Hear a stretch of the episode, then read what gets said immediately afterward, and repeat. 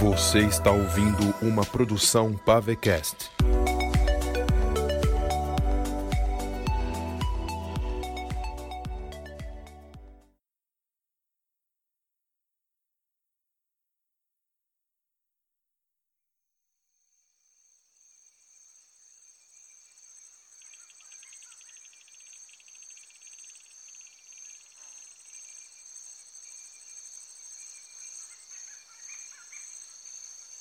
Olha, uma adaga é muito mais precisa. Basta você segurar assim e você se torna um assassino profissional em questão de segundos. Não, eu prefiro muito mais o meu machado. É muito mais preciso quando se usa força contra um adversário. O quê? Você está de brincadeira, não está? Estou com cara de brincadeira? Eu, hein?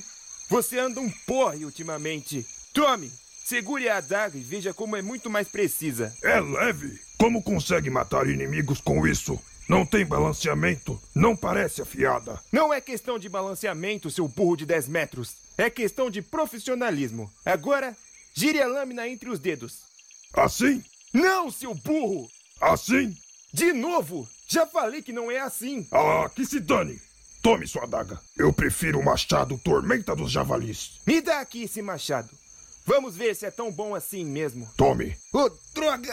É, Tá pesado, tá pesado, tá pesado! Não solta em mim, Mardok, não tô aguentando! A sua cara agora é o imbecil magrelo. Vai se ferrar, gordão de pau pequeno! Tu que me chamou? É isso mesmo que ouviu!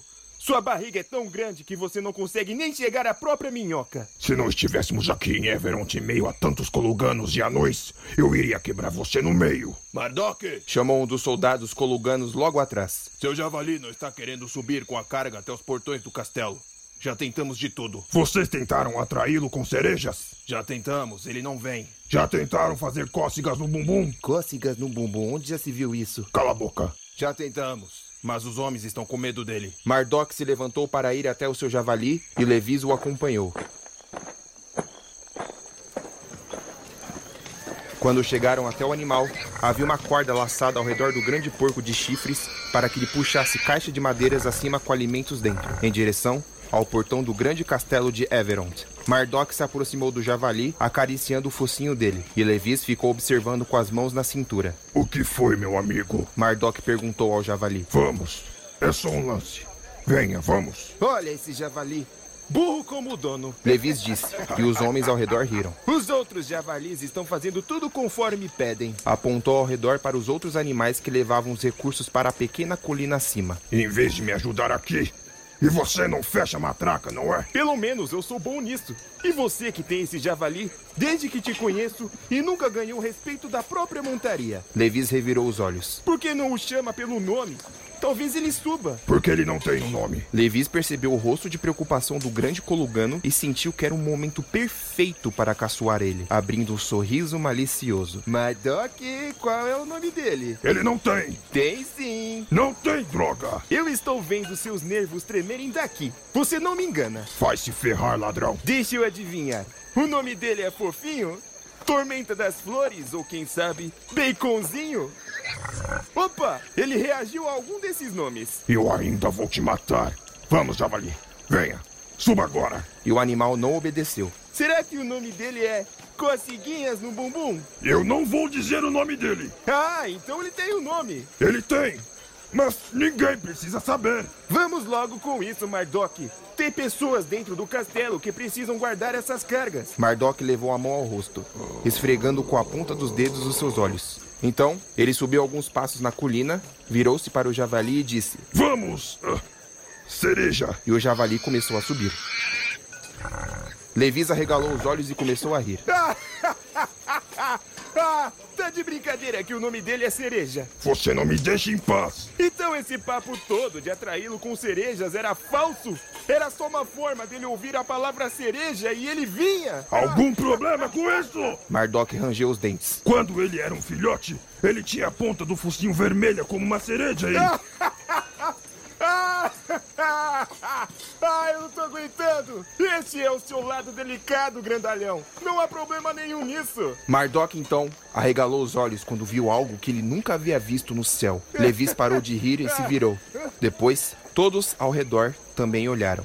Vindo de lá de cima, havia um hipogrifo de penas negras, levando um cavalo com suas garras, se aproximando do chão em direção a eles. Aquilo é um hipogrifo com um cavalo? E quando o grande animal pousou com o cavalo, Levis e Mardok reconheceram que era Morsets. Por Ivan Hog! Gritou o ladrão. É o cavalo de Wolfric! O hipogrifo fez uma reverência a todos eles com um olhar penetrante. Depois, abriu as asas e voltou a voar, indo em direção por onde ele havia chegado antes, até desaparecer nas montanhas que rodeavam Everond. Levis e Mardok acariciaram Morsets e viram que uma das patas dele parecia machucada. Como vai, Morsets? Onde será que está o Wolfric? De quem era aquele hipogrifo? Era de Hemlel. Os dois se viraram e viram o Gar se aproximando, o velho cego, com seu cajado se apoiando nele para não tropeçar. Um dos meus aprendizes, o mago de Adriunda. Ugar, você sabe algo de Wolfric? Consegue sentir algo? O Gar fechou os olhos, com a mão no peito, e disse: Iva não me trouxe nenhuma mensagem sobre ele até o momento. Levis ficou com medo pelo seu amigo.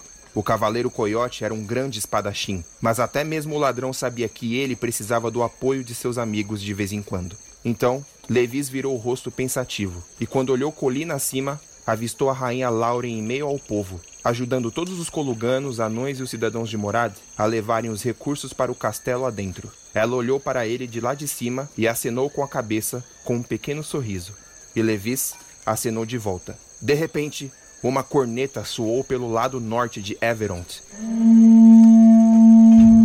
Levi se virou rapidamente sacando suas duas adagas.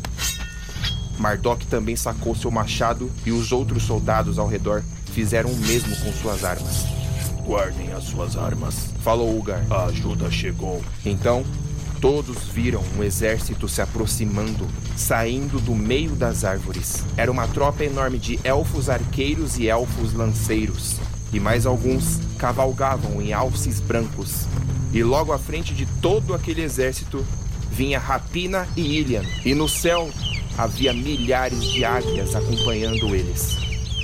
Ela trouxe os elfos dos bosques iluminados! Levi sorriu. Enquanto as tropas se aproximavam, Rapina ergueu o braço e deu um sinal para que algo a mais se aproximasse. Então, vindo logo ao lado da tropa, se revelando em meio às árvores, surgiram mais elfos. Só que esses estavam montados em grandes lobos brancos de olhos vermelhos. Eram muitos. Ela trouxe os dois povos dos elfos. Mardok sentia alívio. Depois, Rapina se virou para outra direção e deu outro sinal. E vindo das árvores do lado esquerdo, surgiram as tropas dos Lancers. Não eram muitos, mas um pequeno exército cavalgando, junto com o Lord Donovan. São os Lancers! Achei que haviam sido derrotados pelos exércitos de Morad. Eles não conseguiram invadir o castelo do Lord Donovan. Falou Ugar. Então, voltaram para a capital por ordens do rei Aspen na época. Em meio aos Lancers, cavalgando com o rosto preenchido de barbas e um tanto sujo e magro, vestido com trapos, vinha Eclis, o capitão da guarda real da cidade de Morad. Aquele sujeito não estava conosco na capital, lutando contra Willink? Ele foi jogado para longe com uma feitiçaria, mas ele sobreviveu e retornou ao lado daqueles que ele mais odiava. Os três exércitos vieram juntos de encontro com os exércitos de Coluga, anões e o pouco que havia sobrado de Morad. E Rapina abriu um grande sorriso ao ver seus amigos e ver que estavam todos a salvo. Mas enquanto ela caminhava em direção a eles, ela não avistou Wolfric, o que fez com que sua expressão mudasse repentinamente.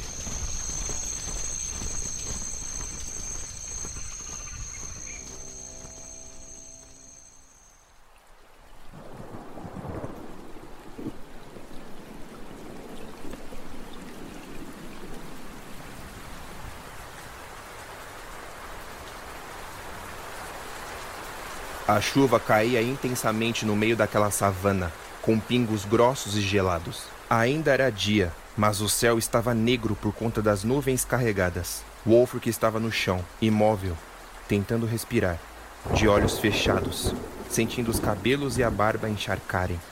A dor em sua barriga, onde se encontrava o grande corte profundo que ia até suas costas, não doía mais intensamente. Era como se a chuva o anestesiasse. Ele moveu lentamente a cabeça para o lado e viu a espada rubi caída. A lâmina não tinha mais cor e a pedra de rubi estava rachada, completamente negra, sem luz. Uma lágrima escorreu pelo rosto de Wolfric. O que ele mais desejava agora era morrer. Não tinha mais esperanças, não tinha mais desejos, não tinha mais vida em seu coração. Então, ele fechou os olhos.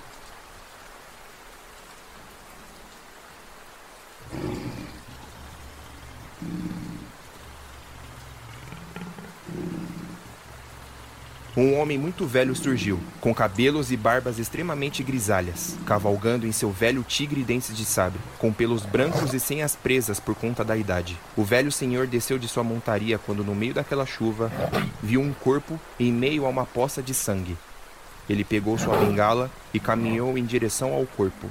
Se abaixou ao lado dele e tirou os cabelos desgrenhados do rosto do indivíduo. Então, olhou para a espada deitada ao lado dele. Portador de rubi. O senhor sussurrou para si mesmo, reconhecendo-o. Ele fez um sinal para o seu tigre e o animal se aproximou. O velho tentou levantar o corpo e o tigre o ajudou, com a cabeça. Então, Wolfric foi colocado na garupa da cela. O velho pegou a espada no chão e a colocou na cintura. Subiu no tigre e disse: Vamos, D'Artan. Vamos para casa. Então, eles se foram.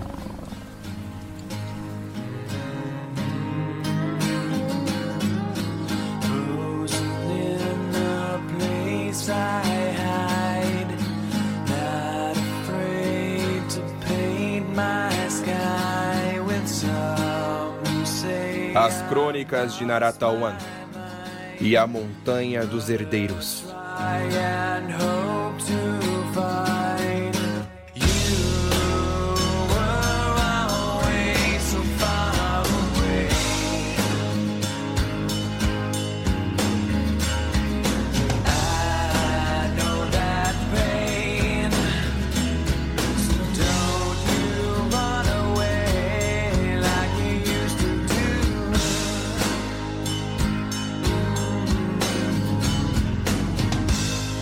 Duas semanas depois, Wolfric se levantou da cama bem devagar, já que havia uma faixa ao redor da barriga com ervas que tampavam o seu corte. Ele estava dentro de uma pequena barraca de madeira, com uma pequena lareira, uma mesa de jantar, enfeites e tapetes espalhados pelo chão. Ele se levantou o mais lento possível, sentindo algumas pontadas fortes na barriga, e caminhou, com os pés descalços até a porta, mancando um passo atrás do outro, um tanto corcunda para não soltar os pontos na barriga e nas costas.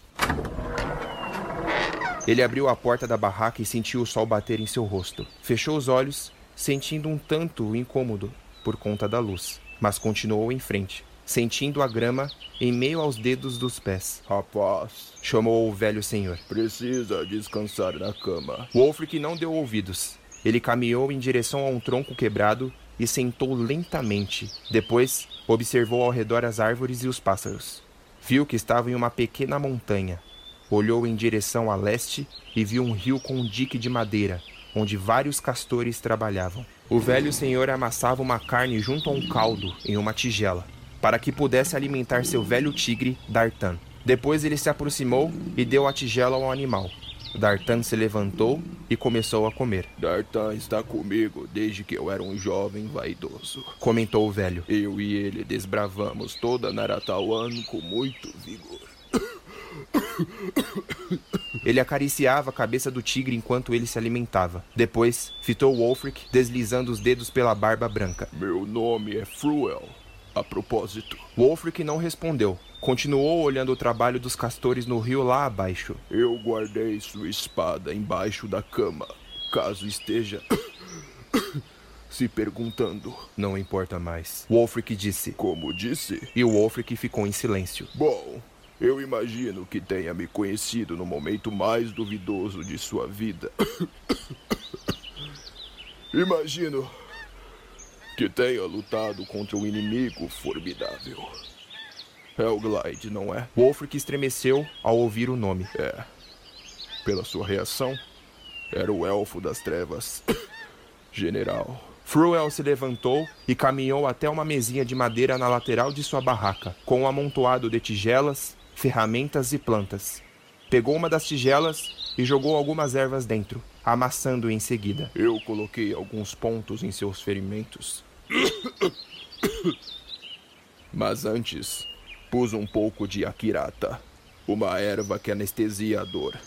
Eu tinha certeza que você iria morrer, mas pelo visto. Iva ama tanto você que decidiu mantê-lo vivo. Cuidei de você utilizando mais algumas ervas. E sabe o que aconteceu nesses dias em que esteve aqui? Plantas medicinais cresceram nas regiões próximas. Plantas que nunca haviam nascido nesses lugares. D'Artan, o velho tigre, levantou a cabeça após terminar sua refeição, se aproximou do seu dono e se deitou nos pés dele, fitando Wolfric com seus olhos azuis. Deixe-me perguntar uma coisa, portador de Rubi. o que pretende agora? Vai unir forças e lutar? Porque, pelo visto, é isso que Iva está aguardando, já que ela tem sido tão bondosa. Lutar? Wolfric perguntou. Ele sentia dores até mesmo ao falar, mas continuou. Lutar para quê? Qual a finalidade disso tudo agora? Por que não me deixou lá para morrer? Era isso que eu queria. O velho começou a tossir. Se sentou em uma cadeira velha, em meio ao gramado, e continuou amassando a erva no pote. Seu nome é Wolfric Brandon, não é mesmo? Eu conheci seu pai e sua mãe quando eu era um adolescente. O coiote então fitou ele. Eu vi seu pai nomear você herdeiro de Rubi. Quando. já velho. Pena que sua mãe morreu jovem. Era uma linda mulher. Muitos homens desejavam casar-se com ela. Até eu mesmo havia me apaixonado por ela. Mas o coração dela pertencia ao seu pai. Seu pai merecia, pois ele sempre colocava a mão na lama para ajudar os amigos. Os herdeiros das espadas sempre foram vistos como grandiosos, mas seu pai ele era humilde o bastante para andar em meio aos vilarejos e perguntar a todos como estavam o dia deles. Sabe, Wolfric, quando se tem uma espada forjada por Iva em mãos, o portador dela acaba se sentindo muito especial. Acaba sentindo o poder. Um poder que Iva não aceita. A vaidade. A luxúria. Por isso, Muitas vezes a espada deixa de brilhar como aconteceu com você. Mas Rubi brilhou para seu pai todos os dias. Mesmo falhando como humano, mas se arrependendo de cada decisão ruim. Até mesmo sua mãe já havia se decepcionado com ele. Mas ele superou e conseguiu consertar. Sempre. Wolfric abaixou a cabeça. No seu caso, Veio a desobediência e a quebra de honra, sem se preocupar. Desejou ser um guarda real e acatou ordens do rei Theodor. Ele até que foi um bom rei comparado a outros. Não podemos negar, mas era falho quando se tratava de igualdade. Para ele, a igualdade estava entre os humanos. Eram ricos ou pobres, mas as outras raças os elfos, anões, Caligans. Bom, você lutou guerras desnecessárias. Abandonou amigos. Eu nem te conheço, interrompeu Wolfric, se levantando. D'Artan também se levantou, rosnando para ele. Fruel pousou sua mão na cabeça do tigre para acalmá-lo. Eu falhei, e a espada deixou de brilhar para mim, mas meus ensinamentos me tornaram alguém que procurava uma solução para o reino. Rubi voltou a brilhar para mim. E eu Segui em frente. Tinha convicção de que Iva me acompanhava nessa jornada. Mas olha para mim agora. Ah, estou ferido, sem força. Falhei miseravelmente e agora minha crença nela, minha crença em Iva é apenas uma dúvida. Wolfric voltou a se sentar quando sentiu que um de seus pontos havia se soltado e ele sentiu tontura. Eu não tenho mais nada. Eu falhei. Todos vão me odiar. Não há mais chances para mais nada. O que seu pai diria de você agora? Todos falhamos, Wolfric. Mas essa autopiedade não vai te levar a lugar nenhum. Todos os dias estamos propensos a falhar. E poucos serão os dias em que superaremos nossas falhas. E a superação só existe quando há as próprias falhas. É uma sensação maravilhosa, mas a maravilha e o valer a pena só existe porque falhas existem. Falhas são aprendizados que são necessários. Quem é você, afinal, para me dizer sobre falhas? Fruel encarou Wolfric com certa fúria. Se levantou e entrou na barraca com passos largos e fechou a porta. O tigre continuou encarando Wolfric. Não me julgue, o coiote disse para o animal. A porta da barraca se abriu novamente. O velho veio de encontro com ele e mostrou a ele uma espada. Olhe bem para essa espada. Wolfric então fitou a lâmina. Não tinha muita cor. Percorreu seus olhos pelo gume até o cabo. Então viu uma pedra apagada e percebeu que não era rubi, mas sim esmeralda. Mas o que? Wolfric se levantou, fitando esmeralda que não acendia. Quem é você? Meu nome é Fruel Rigord, o portador de esmeralda, dada a mim pelo meu amigo, o herdeiro anterior, Grondon Ewon. Ele deu a espada a mim antes de morrer. Confiou em mim. Mas eu falhei por conta da vaidade. A espada não brilha para mim. Há muito tempo. Não seja como eu, Wolfric. Não aceite a falha e deixe tudo de lado. Acredite e lute. Ainda não acabou. De repente, a pedra de esmeralda se acendeu na mão de Fruel e os dois se assustaram. Era um brilho intenso e verde, e a cor da espada se tornou vívida como a natureza. Os olhos do velho ficaram arregalados, sentindo o poder da lâmina. Até mesmo Dartan, o velho tigre, se levantou e se aproximou fitando a luz, e Wolfric deu um passo para trás. Fruel encarou Esmeralda por um tempo e seus olhos se encheram de lágrimas. Um pequeno sorriso surgiu em seu rosto, como se lembrasse dos velhos tempos. A espada se acendeu porque sabe que minhas intenções agora são honrosas. Fruel olhou para o coiote e estendeu a lâmina. Eu quero que Esmeralda seja sua para que o brilho dela venha em meu coração como merecimento e para que você salve Naratawan. Wolfric hesitou, dando mais um passo recuado, se sentando por conta da dor. Não, respondeu o cavaleiro. Não me dê mais esse fardo, não quero. Fruel então se aproximou furioso dele, pegou na mão de Wolfric e fez com que ele segurasse Esmeralda, e disse: Eu, Fruel Igort, herdeiro da espada Esmeralda, forjada por Iva criadora de Naratawan, entrega o poder da lâmina para Wolfric Brandon. Wolfric agora é o herdeiro e o portador de Esmeralda. A luz verde da espada saltou para fora do cabo e flutuou em direção ao coração de Fruel. O velho fechou os olhos, com um sorriso. Então, a luz se abrigou dentro do peito dele, e quando Fruel soltou a mão de Wolfric para que ele segurasse Esmeralda, a pedra não acendeu, mesmo ele sendo o novo portador. Você é o portador dela agora, continuou Fruel. Mas a luz não se acenderá até que seu coração seja fiel ao reino. Até que você Aceite. Aceitar o que, velhote? Wolfric soltou a espada e ela caiu na grama. Eu era o portador de Rubi e eu a perdi para uma obra de Ot. Eu falhei. E agora você está me dando esmeralda para que eu fale novamente. Eu não sou capaz. Se meu pai estivesse aqui, ele estaria decepcionado. Se minha mãe estivesse aqui, ela estaria decepcionada. A minha família, os Brandon, Todos eles estariam decepcionados com Wolfric, o cavaleiro coiote. Lágrimas começaram a escorrer dos olhos dele. Eu nem mereço esse título. Eu. Ai, troca!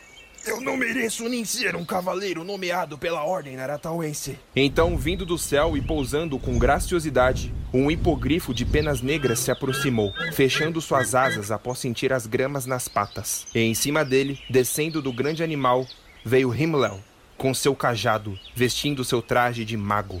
Ele se aproximou com um rosto sério, mas de alívio ao ver que o Wolfric estava vivo. Himmel? O coiote perguntou. Como vai, rapaz? Perguntou o mago. Wolfric tentou se levantar, mas não conseguiu. Os ferimentos ainda doíam muito. Fique sentado, cavaleiro. Himmel o ajudou. Depois se virou para o velho. Como vai, meu senhor? E Fruel o cumprimentou com um aceno de cabeça. Depois Himmler se virou para D'Artan. Como vai, tigre? D'Artan bocejou. Himmler viu no chão, ao lado dos pés de Wolfric, a espada esmeralda. Ele arregalou os olhos e a pegou, analisando a lâmina, o gume, o cabo e a pedra. Depois fitou Fruel. Então você é o portador de esmeralda? Questionou Himmler ao velho. Não mais. Eu entreguei a herança para ele. Apontou. E Himmler olhou para Wolfric. Ainda há chances. Disse o mago. Podemos. Vamos embora. Interrompeu o coiote. Onde está Ruby? Está lá dentro na barraca. Esperem aqui. Eu irei pegá-la para vocês. Antes de ir, Fruel se virou para Himmler e falou: Ele está muito fraco, mas se recuperou bem. Não sei se deve levá-lo agora. Não temos tempo. Eu preciso levá-lo. Dê para mim as ervas necessárias para cuidar dele. E eu continuarei o que você começou. Fruel acenou com a cabeça e caminhou lentamente até sua barraca. E Himmler se virou para Wolfric. A espada agora é sua. Precisa acreditar e se reerguer. Todos aguardam você em Everont. Não irei para Everont. Não quero que me vejam assim. Você vai sim para Everont. Wolfric olhou para o mago e viu que ele havia lhe dado uma ordem. A criatura de Helglide me jogou no meio do nada em uma ilha longe da costa do reino. Fiquei lá por dias, usando todos os tipos de magia para sair de lá. E sabe o que é fazer isso sem o meu cajado? Então, consegui contatar meu hipogrifo e ele me encontrou. Recuperei meu cajado aonde o havia deixado e ainda vim à sua procura. Não passei por tudo isso para chegar até aqui e ver um homem derrotado, mas sim o homem com esperanças. É mesmo? Wolfric olhou ao redor. Onde está esse homem com esperanças? Porque eu não estou vendo ele. Para vencer é necessário perder. Você perdeu, agora vai vencer. Helglide perdeu uma vez e agora está vencendo. Até mesmo ele tem mais motivações do que você. Que ótima forma de me motivar, Himmler. Mas você é melhor. Melhor? Melhor por quê? Porque eu sou uma cria de Iva e Helglide é uma cria de Ot? Não. Porque você é Wolfric, o Cavaleiro Coyote. Isso não é nada. Nada. Helglide diz a verdade. Somos todos divididos em castas. Humanos odeiam. Ah, ah, droga! Elfos e anões. Elfos odeiam os humanos porque os humanos os odiaram primeiro. Anões têm medo de humanos. Kelligans decidiram viver sozinhos porque não eram respeitados. Afinal, que mundo perfeito é esse que vivemos? Helglide procura lutar pelo povo dele para que, enfim, essa desigualdade seja destruída. Ele tem um objetivo. E eu não tenho nada, Himmler. Não cabe a Helglide decidir como a desigualdade deve ser combatida. Não se combate desigualdade com extermínio. E com que se combate a desigualdade, Himmler? Com amor, Wolfric. O cavaleiro fitou os olhos de Himmler. Você mesmo é o exemplo disso. É apaixonado por uma mulher cujo sangue pertence aos elfos. E por amá-la, você a vê como igual. Você quer o bem dela. O amor é a solução. Wolfric abaixou a cabeça e disse: É, eu a amo. Mas Naratawan é um lugar escasso de amor. O amor se aprende. E ele é o sentimento mais forte que existe. Fruel então retornou, segurando Rubi e a entregou para Himmler. Depois, Himmler pôs Rubi e Esmeralda na cela do hipogrifo. Meu bom homem. O mago se dirigiu a Fruel. Naratawan deve ao senhor por ter cuidado de um cabeça dura como o coiote. Fruel se aproximou de Himmler e sussurrou. Cuide do rapaz. A alma dele está quebrada. Cabe a você e os amigos dele darem a motivação que ele precisa. E Fruel entregou a ele um pote com ervas para que cuidasse de Wolfric. Você pode vir conosco, falou Himmler. Não, respondeu o velho, se sentando ao lado de D'Artan. Meu lugar é aqui. E tenho certeza que Naratawan se reerguerá. E quando isso acontecer, quero ver tudo daqui.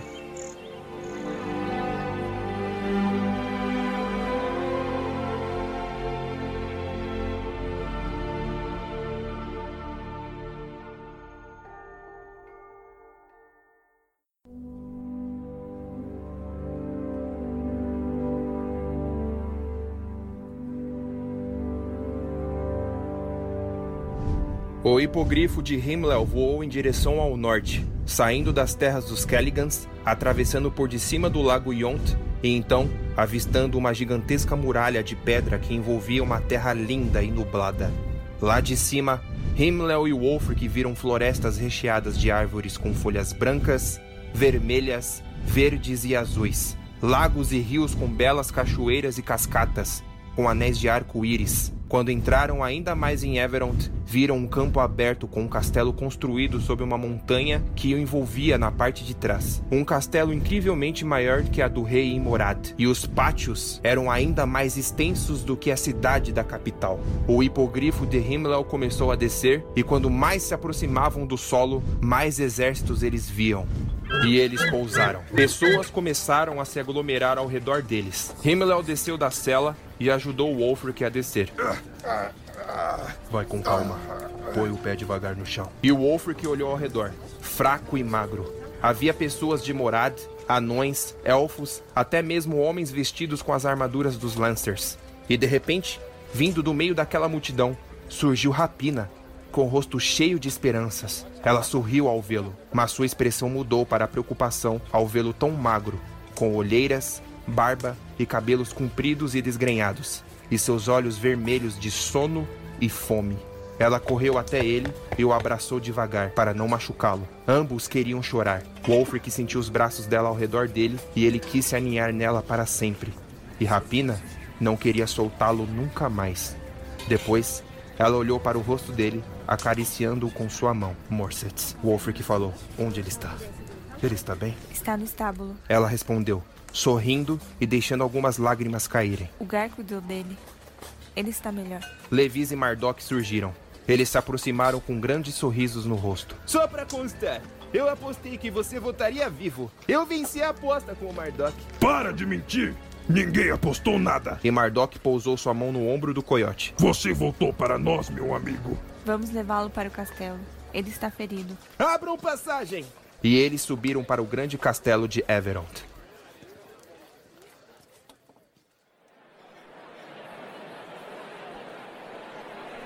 No gigantesco salão principal do castelo, com enormes colunas e mesas, estavam todos os representantes dos povos, todos reunidos. No meio do salão estava a rainha Lauren, rodeada pelos guardas reais de Morad, sentada em um trono, com um grande vestido do estandarte da capital, o desenho das duas fênix. Do lado direito do salão estavam os elfos do povo de Rapina e Ilian, representados pelo tio deles, Filwell, irmão do falecido Fenlus. Ao lado de Filwell estavam os filhos dele, os irmãos gêmeos Rovin e Graven, e Jorund, filho de sua falecida mãe Lakar, irmã de Fenluz e Filwell, também se encontrava no recinto, com alguns elfos presentes com o estandarte dos bosques iluminados. Havia também alguns elfos aliados do povo de Matri. Do lado esquerdo do salão estava Grinv, o líder dos anões, com alguns anões em armaduras de ferro presentes com martelos e machados. Juntos estavam alguns grandes soldados coluganos, com suas enormes capas de cor de vinho. E do lado deles, o Lord Donovan com soldados Lancers. Em frente à rainha Lauren, Rapina e Ilian estavam de pé, cada um com sua águia no ombro, Ayla e Wonk. Logo ao lado estava Ugar, sentado em uma cadeira. Junto com Ugar estava Himmler, de pé, fitando toda aquela gente reunida. Levis estava apoiado em uma coluna de pedra tentando não ser visto, girando uma moeda entre os dedos. Em frente aos coluganos, representando-os, estava Mardok, com seu machado nas costas.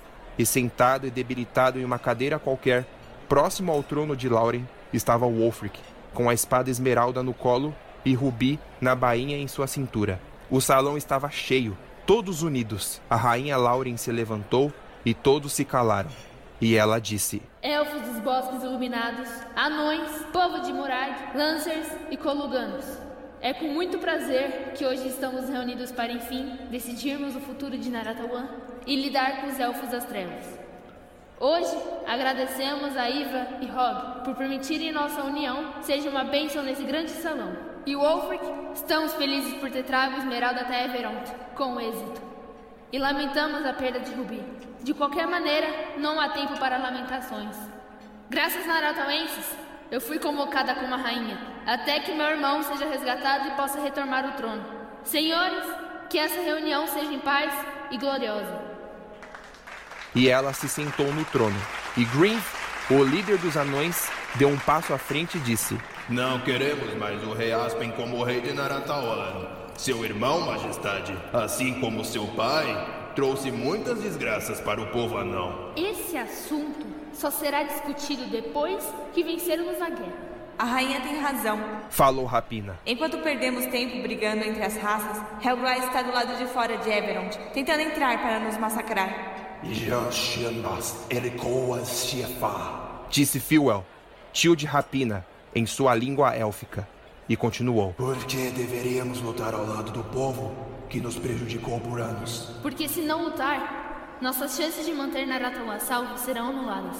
Lauren se virou para Rapina. Sua sobrinha foi uma das que mais sofreu perante os julgamentos de todos os povos, e ela ainda assim está disposta a se aliar a nós. Majestade, eu acredito que todos aqui presentes não devam pensar nessa guerra como apenas um favor para ajudar outros povos, mas sim com amor pela nossa terra. Dividimos Naratawan, esse lugar é nosso. Os elfos das trevas não têm o direito de tomar o que pertence a cada um de nós aqui. Fala como uma traidora. Acusou Rovin. Fique quieta, mestiça. Você não pertence a lugar nenhum. Quer levar outra surra, Rovin? Cale a boca, garoto. Ordenou Fuel a Rovin. Ainda tenho dúvidas do porquê lutar ao lado de humanos. Então você marchou até aqui com duas tropas de elfos só para estar com uma dúvida? Rebateu Lauren. Phil, não seja ingênuo, porque sei que não é do seu feitio. Você é um elfo líder. Os elfos das trevas mataram muitos do seu povo, inclusive seu irmão, Fenulus. Se você está aqui, é porque quer paz. Eu não sou como meu irmão. Eu respeito cada um de vocês aqui dentro. E cada um merece o seu lugar, seu espaço. Somos todos merecedores. Esse argumento. Falou Green. Eu já ouvi isso antes. Mas quando não há guerras, há desastres. Quando essa guerra acabar, sinto que eu e meus anões ainda seremos prejudicados e perseguidos. Já chega, Griff! Gritou Mardok. Estamos todos aqui unidos, sem matar um ao outro, sem ser perseguidos. Por que ainda insiste nesse argumento? Greenve se encolheu. Você sabe muito bem que se forem prejudicados, Kuluga está de braços abertos para vocês. Então fique quieto e ouça. Sim, milord. E Mardok continuou. Infelizmente, nem todos os Kuluganos vieram comigo.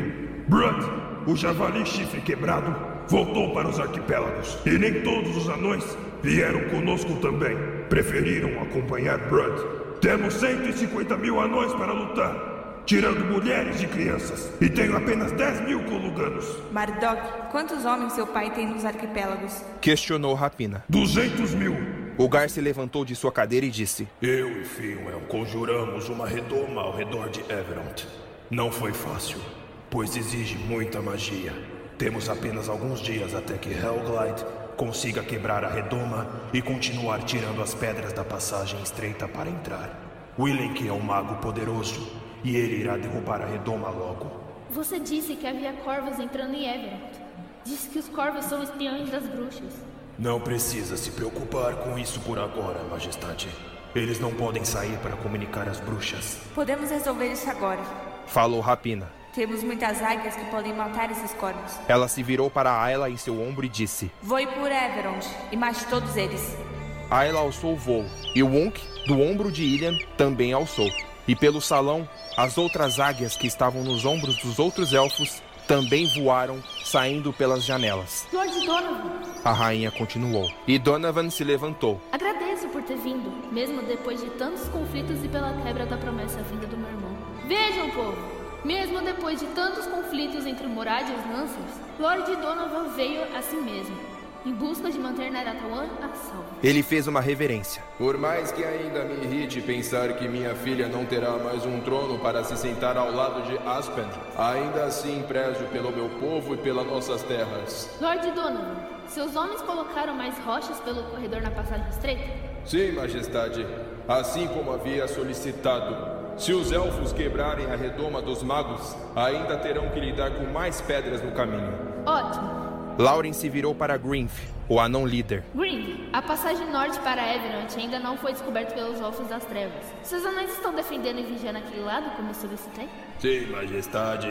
Estão todos lá. E Finwell disse: A redoma também defende aquele lado, mas sempre é bom ter alguém para ficar de olho. Se precisar, posso mandar alguns elfos para cuidar daquele lado junto com os anões. Lauren sorriu. Ora, ora, Finwell. Agora sim estou mais feliz por ter sua aliança. Até mesmo Rapina sorriu. Qual é a graça, mestiça? Perguntou Jorund. Olhar para sua cara. Ela respondeu. Jorund, Graven e Rovin se aproximaram dela com raiva. E Rapina cerrou os punhos. Gosta de fazer graça? Perguntou Graven. Eu nem preciso. É só olhar para vocês que já caio na risada. E Mardok e Levis ficaram do lado dela, encarando os três elfos grandalhões. Rovin fitou Mardok e disse: É melhor não se envolver, barbudo. É mesmo? Ou o quê? Eu arranco sua cabeça. Vocês são imbecis. Ainda vou terminar o que começamos. Só que dessa vez eu quero participar. Mardok levou a mão para trás, quase pegando seu machado, como uma ameaça. Já chega! Gritou a rainha. E Finwell falou. E os gêmeos e Jorund se afastaram, voltando para seus lugares. E Rapina não deixou de ainda sorrir com deboche para eles. Vindo pelos corredores, Eccles entrou no salão, ficando no meio de todos, em frente à rainha Lauren, realizando uma reverência para ela. Wolfric, sentado de sua cadeira, encarou feio ele. Eccles foi atacado por Winnick, em Morad. Achávamos que estava morto, mas ele voltou, trazendo os Lancers, mesmo depois da Guerra Sangrenta.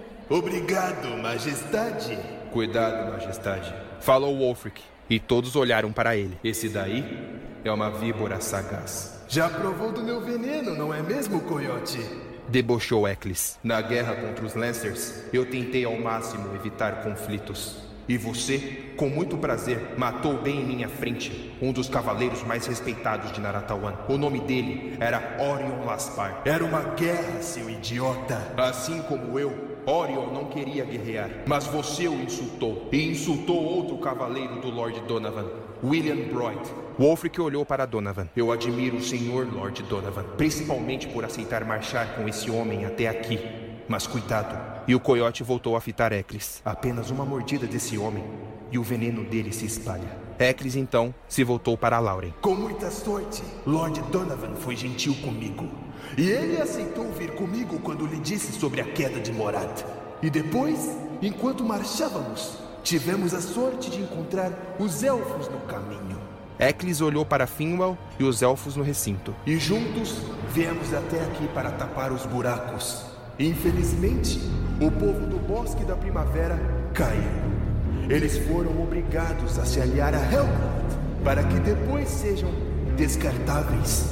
O Lord Kira foi morto, decapitado por uma criatura macabra. Wolfric tremeu ao ouvir o nome de Macabro. E o filho de Kiran foi encontrado morto a alguns quilômetros dali. A criança foi degolada. Wolfric estremeceu mais ainda, apertando os dedos nos braços de sua cadeira. Qual era o nome do garoto? O coiote perguntou. Se lembrava do menino chegando com seu pai e a irmã Alina, prometida ao casamento com Aspen, mas não sabia o nome do garoto. O nome do menino era Goliath, homenagem a seu antecessor Wolfric. Wolfric se recostou na cadeira, pensando no rosto do pobre menino, e fechou os olhos, apertando a mão contra o peito. E Eccles continuou. Os Gorritans também foram atacados. Mais da metade mortos. E o resto se aliou aos Elfos das Trevas para que não morressem. Hellglide tem um exército de 2 milhões de Elfos das Trevas. Sem contar as aranhas e os escorpiões gigantes, lobos negros, grandes rugs, goblins, serpentes, trolls, vermes e morcegos. São muitos, Majestade. Não temos o suficiente para lutar. Não chegamos a um milhão. Precisamos dos Caligans, dos magos de Adriunda, mais Coluganos, dos povos de Galinota, Norte Paraíso, toda Árguila. Também dos navegadores das Ilhas de Pedras Negras. Eu posso navegar até Coluga e conversar com meu pai. E depois ir até as ilhas de Pedras Negras e trazer os povos para cá. Não há tempo, Mardok. Falou Rapina. Eu posso tentar. Eu irei sozinho e deixarei todos os coluganos e anões aqui, caso precisem. Se eu for só, posso navegar por toda a costa sul de Naratawan, começando pelo porto de navios a oeste. Porto Paraíso. Eu vou com ele. Disse Levis. Sei que não temos muito tempo, mas temos que tentar. Quanto mais exércitos, melhor. e poderemos nos igualar com os elfos das trevas. O ladrão olhou para Mardok. Será uma jornada e tanto pelo mar. Finwall então disse: Helgad pode ter muitos a seu lado, mas também temos. Temos elfos dos bosques iluminados, grandes alces albinos, lobos brancos e milhares de águias. E Grinv, o anão, falou. Temos anões guerreiros e cabras das montanhas. Depois Mardok. Temos coluganos e javalis. Depois Rapina apontou para a rainha e o Lord Donovan, falando. Temos o povo de Morad e os Lancers. E Levis falou. E temos eu, Levis, o ladrão formidável. Wolfric então se levantou furioso e fincou a espada esmeralda no chão com toda a raiva. E ali a espada ficou, cravada com a ponta para baixo e o cabo para cima, no meio do salão. Não é o suficiente. Wolfric disse, com a mão no ferimento, sentindo dores. Himmler foi até ele para ajudá-lo, mas Wolfric o empurrou. Me deixe, Himmler. E se virou para todos eles. Safira e Rubi foram destruídas. Não temos os dragões. Wolfric, chega! Não! Não é chega! Eu fui escolhido para portar Esmeralda, mas ela não brilha para mim. Eu não quero, não vou mais fazer parte disso. Wolfric, Himmler falou. já chega. Você precisa deitar. A Grande Guerra foi vencida no passado porque as três espadas foram reunidas e os dragões lutaram juntos. Hellglide e Willing é como se fossem os dragões de Oth. Não podemos com eles sem os dragões. Wolfric, Esmeralda é sua.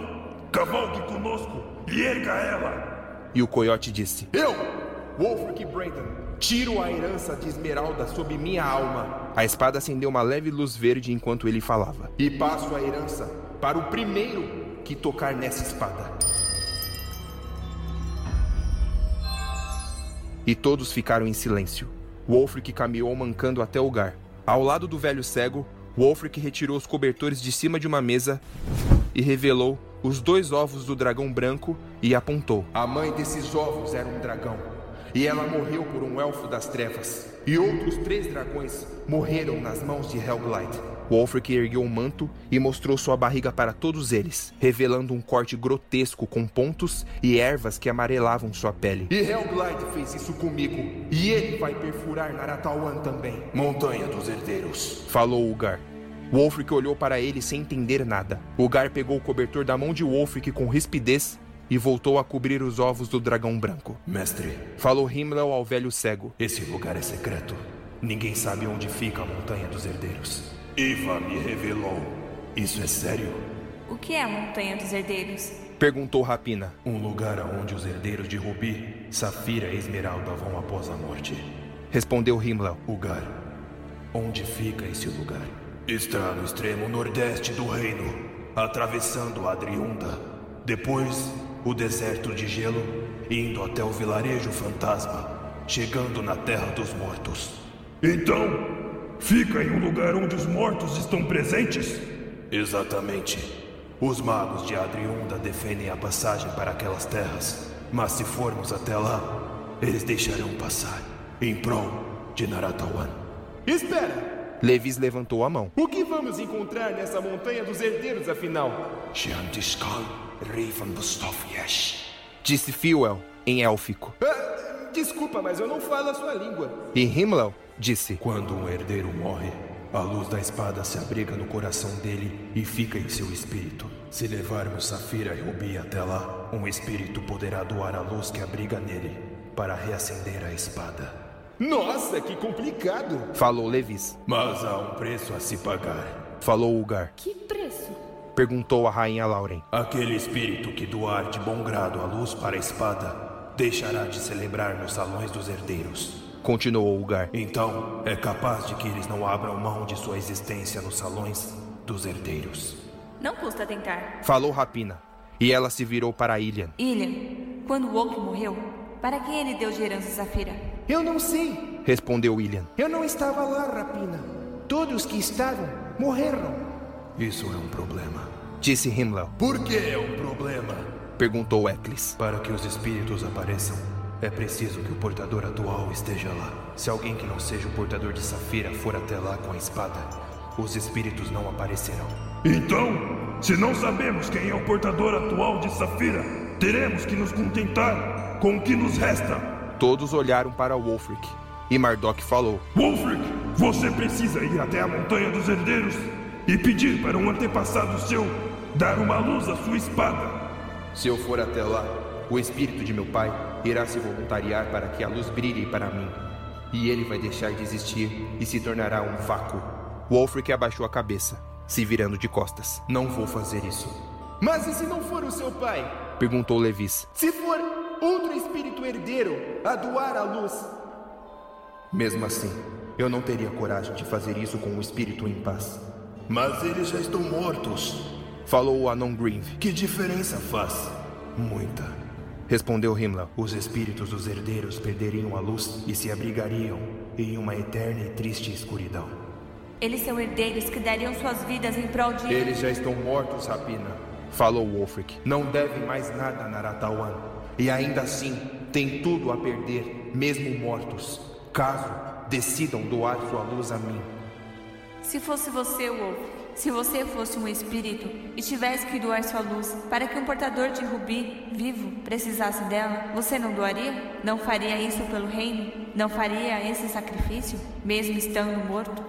Wolfric engoliu em seco, se virou de costas e saiu do salão, mancando, deixando-os a sós. Rapino encarou decepcionada e depois se virou para todos. O que nos resta é alguém tocar em Esmeralda. Ela disse, estendendo a mão para pegar a espada e se tornar a herdeira. Não, Rapina! gritou William. Por favor, não quero que se machuque. É o que eu quero. Eu posso fazer isso, disse Mardok. Eu posso ser o herdeiro de Esmeralda e ir até Hellglide e matá-lo. Ah, não, você não, falou Levis. Como é que é? Você está banado.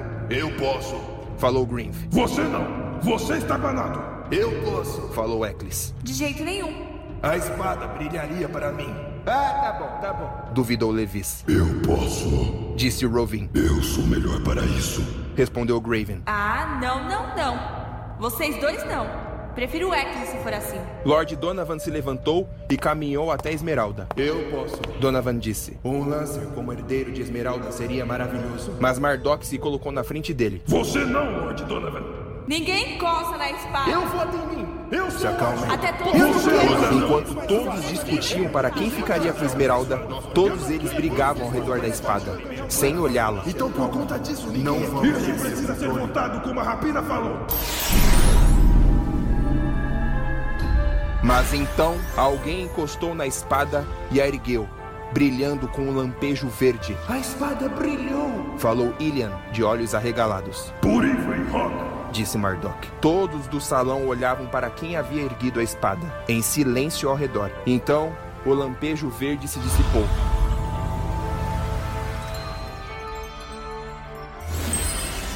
Mas o brilho ainda iluminava todo o recinto, e todos dentro do salão se entreolharam.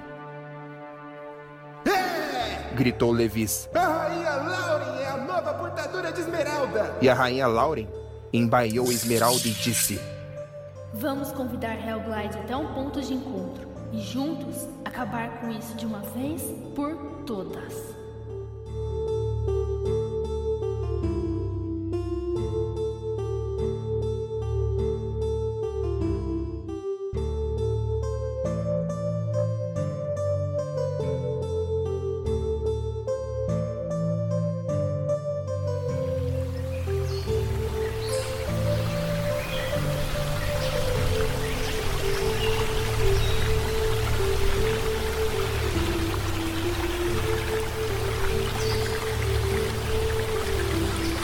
Lado sudeste dos campos de Everond, havia uma grande quantidade de pedras empilhadas umas sobre as outras, em meio a um lago que formava um círculo ao redor, com uma bela cachoeira logo atrás. O local tinha um gramado com tons fortes de verde, flores brancas e vermelhas, e árvores de troncos brancos com folhas amareladas. E a água que circulava as pedras empilhadas era cristalina, preenchida de pequenos peixes. As pedras empilhadas formavam, como se fosse uma escultura feita por alguém, um grande arco, como se fosse um grande portão. As pedras, umas sobre as outras, subiam até 20 metros. Himmel e Ugar estavam em frente às pedras, analisando-as. Ugar encostou seus dedos em uma rocha da pilha apalpando-a e fitando-a com seus olhos cegos. E ele falou a Himmler: Sabe o que é isso, meu jovem rapaz? Himmler também encostou seus dedos e respondeu: É igual o que tem Adriana. Um portal. Com a magia certa, podemos abrir portais para um outro lado. Para um outro portal de rochas empilhadas. Até hoje, eu só vi três desses.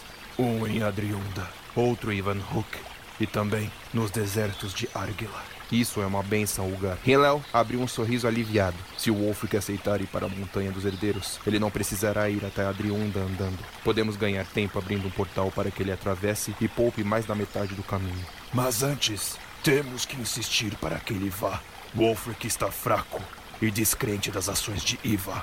Eu não tiro a razão dele. Himmler fitou Ugar com certa seriedade ao ouvir o que lhe havia acabado de dizer. Por que você não tira razões da descrença dele, mestre? É complicado, Himmel. Iva me mostrou os erros dela. Erros que ela não pode mais consertar. Que tipo de erro, mestre? Insistiu Himmler. Ugar abaixou a cabeça, suspirando. Iva sempre prezou pela perfeição de Naratawan.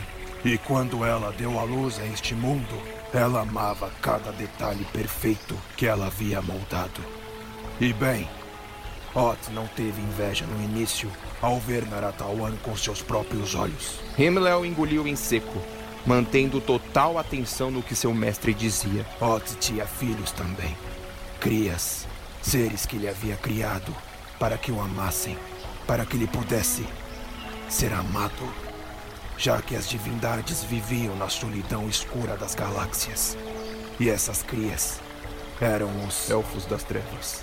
Terminou Himmler se sentando em uma pedra, tentando conceder a história. Os elfos das trevas viviam na escuridão perante seu pai, Ot. Mas estavam perdidas. Não tinham lar, a não ser viver no vácuo do universo. Queriam uma casa. Uma casa que pudessem se sentir bem. Um lar para que pudessem viver com Ot. Mas Ot não tinha alguém para conceder luz, conceder um mundo. Mas Iva tinha Rock, e eles, juntos, tiveram esse reino. Ot implorou para Iva para que pudesse pôr os Elfos das Trevas em Naratawan. Para que pudessem viver e serem felizes em um lar, realizando o desejo dos Elfos das Trevas. No entanto, Iva recusou. Disse para ele que em Naratawan só haveria perfeição. Isso não é verdade, mestre. Himmler não queria acreditar. Iva se virou contra Ot e disse que criaria seres melhores que os Elfos das Trevas. E então moldou os Naratauenses. Houve eras e eras de paz e igualdade entre as raças de Iva. Tudo era perfeito. O reino era de todos. Ot se sentiu inferior, mal. Então veio a inveja dele. Ele criou a raiva e a plantou em suas crias. E quando Iva e Hog menos esperavam, Ot jogou os Elfos das Trevas em Naratawan. Quando Iva descobriu, ela ficou tão possessa que, agindo pela emoção, criou raiva nos humanos também. Ela forjou as três espadas e as jogou aqui. Quando Goliath, Matri e Yonti herdaram as lâminas, o reino já estava formado pelas imperfeições. Foi a partir de Iva que os Naratauenses começaram a se odiar. Ela jogou raiva nos Naratauenses só para lutar contra os Elfos das Trevas. Já chego, Gar.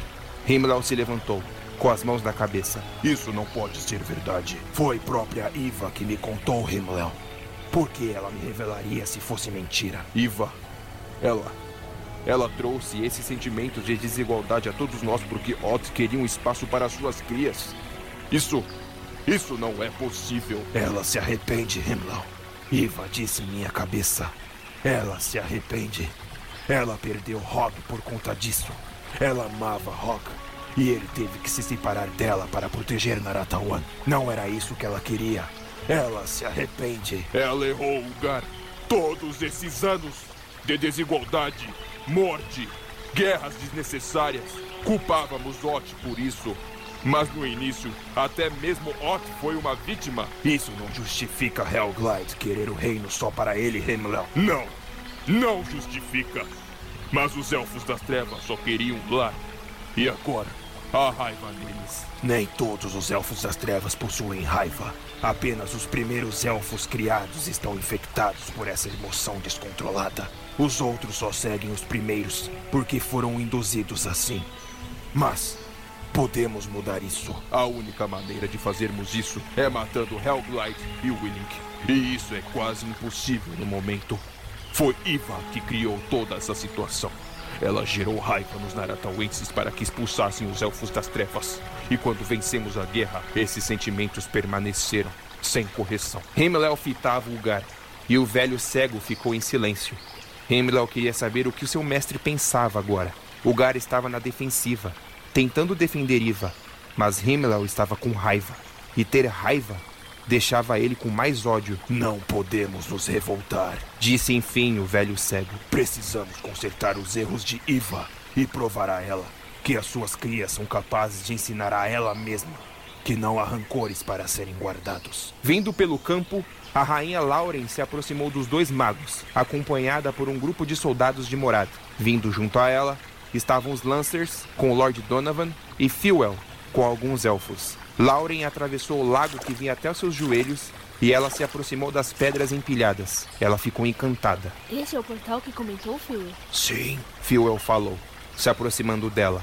E o elfo líder olhou para o Gary Himmler. Temos três magos aqui, contando comigo. Juntos, Somos capazes de abrir esse portal. É uma magia poderosa, Phil. Comentou Himmler. Precisaríamos nos preparar para isso. Temos que provar que somos melhores que o Willink, disse o Gar, apertando seus dedos ao redor do cajado. Quando ele sequestrou o Rei Aspen em Morad, ele se teletransportou sem um portal.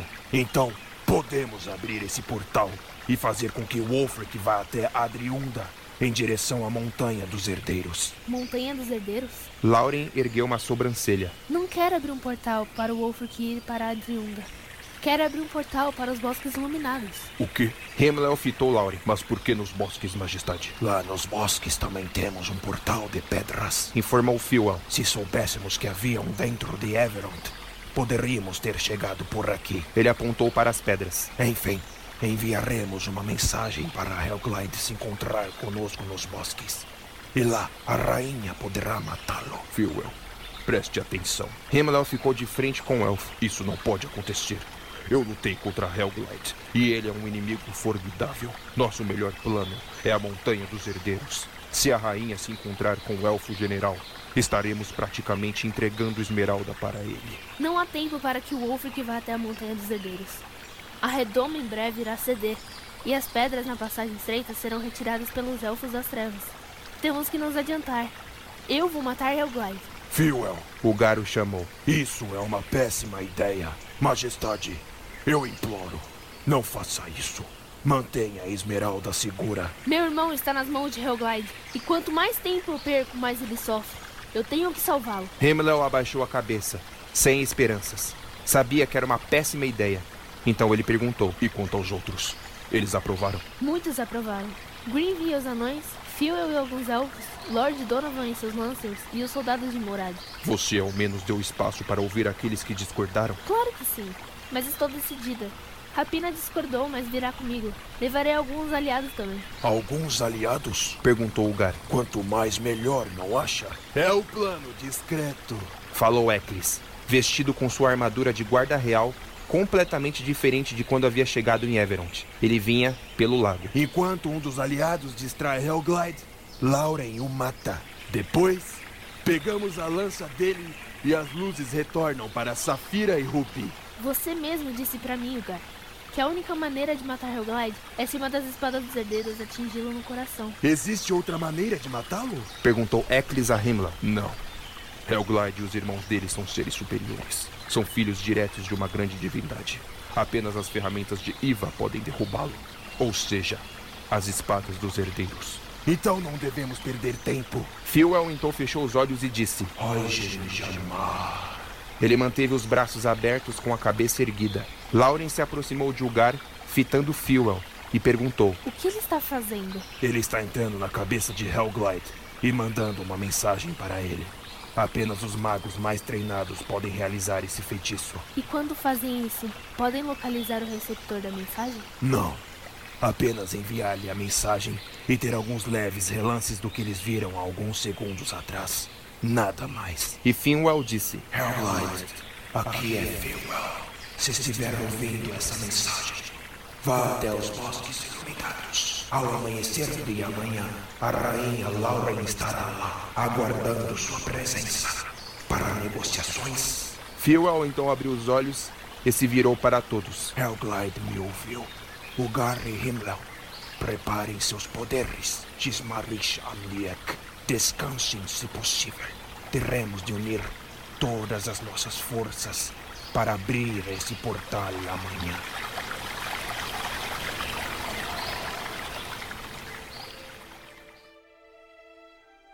No amanhecer do dia seguinte, Wolfric estava deitado em sua cama, sentindo dores leves em seus ferimentos. Ele bebericava um chá que Himmler havia feito para ele. Os ossos de seu braço esquerdo pareciam melhores, se recuperando rapidamente.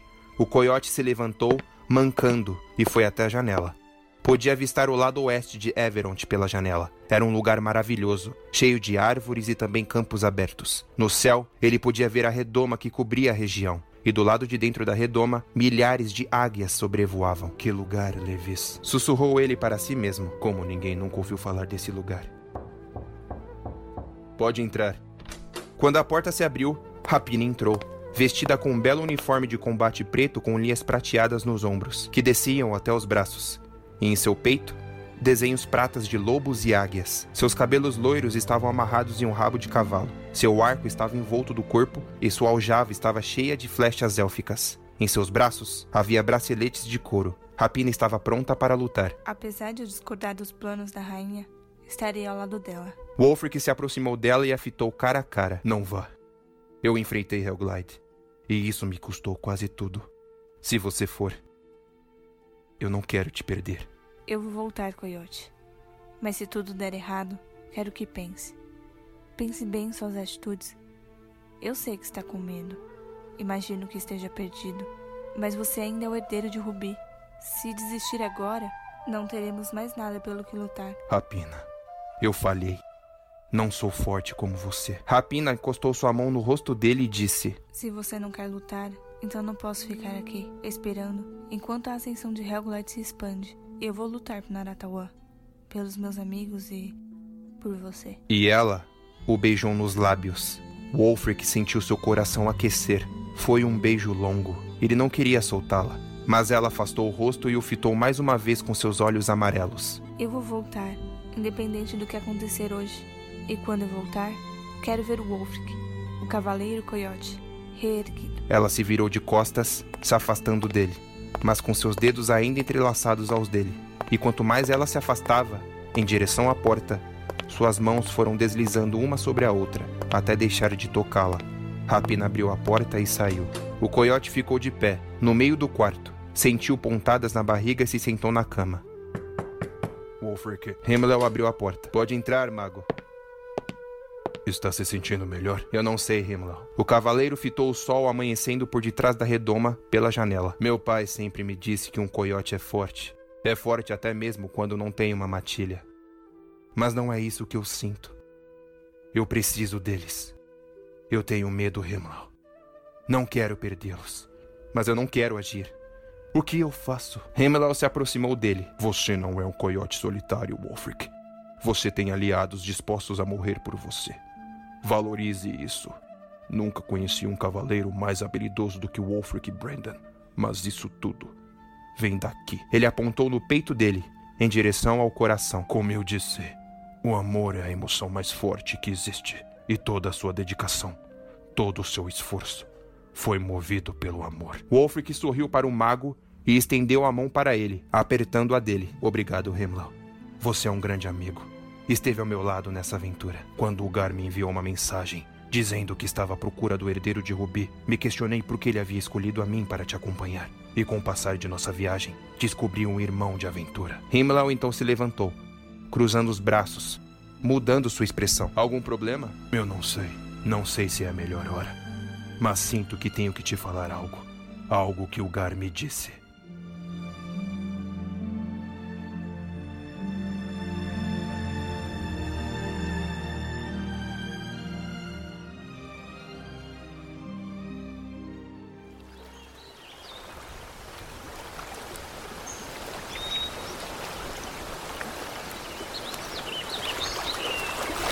Em frente às pedras empilhadas em forma de portal, estava a equipe pronta para atravessar para os bosques iluminados. Rapina estava na frente, com seu uniforme de combate, pronta para a luta. Ao lado dela, a rainha Lauren, vestida com uma armadura vermelha, com o desenho das fênix no peitoral e uma capa vermelha que escorria até suas panturrilhas. Ilian estava atrás da irmã, vestido com um uniforme verde de traços de ouro fino, com um arco branco e aljavas de flechas douradas. Logo atrás, Mardok, com uma grande armadura com o símbolo dos Coluganos em seu peito, segurando seu machado Tormenta dos Javalis. Atrás de Mardok estavam dois grandes Coluganos também armados com grandes machados. E ao lado de Mardok estava Levis, com um uniforme leve de cor azul marinho preenchido por bordas brancas. Em sua cintura estavam suas duas bainhas com suas duas adagas. Também acompanhado com pequenas lâminas de lançamento. De onde você tirou esse uniforme? Questionou Mardok. A rainha me presenteou. Ele sorriu. Achei que não ia perguntar. Está bonito, rapaz. Ah, obrigado, grandalhão. Ele disse, deslizando as mãos pelo seu traje. Você também está lindo. Atrás do ladrão estavam mais quatro soldados de morada. No final da fila estava Grinv, o anão líder, com uma armadura de ferro, um elmo de chifre de cabra e um martelo maior que o seu tamanho. Seu bigode se estendia além de seu elmo. Ao redor de todos eles, muitos homens, mulheres, crianças, anões e elfos aguardavam a partida deles, todos esperançosos de que eles voltariam com a vitória em mãos. Himmel, Ugar e Fuel estavam posicionados ao lado das pedras, esperando o um momento para abrir o portal. Rapina se virou para a rainha e perguntou: Posso? Fique à vontade. E a arqueira se virou para eles. Encham seus corações, se orgulhem de seus povos, amem suas terras. Hoje vamos lutar e não será apenas uma batalha pela sobrevivência. Será um combate por glória, amor e vida. Seremos o escudo de nosso futuro. Seremos a redoma daqueles que amamos. Sei que nenhum de vocês está preenchido de medo nesse momento. Vejam sorrisos por estarem entre amigos. Olhem para o seu lado. E eles olharam. Esse ao seu lado é por quem vale a pena morrer. Então, vamos atravessar esse portal com garra e com o peito cheio, orgulhosos por sermos naratauenses de verdade.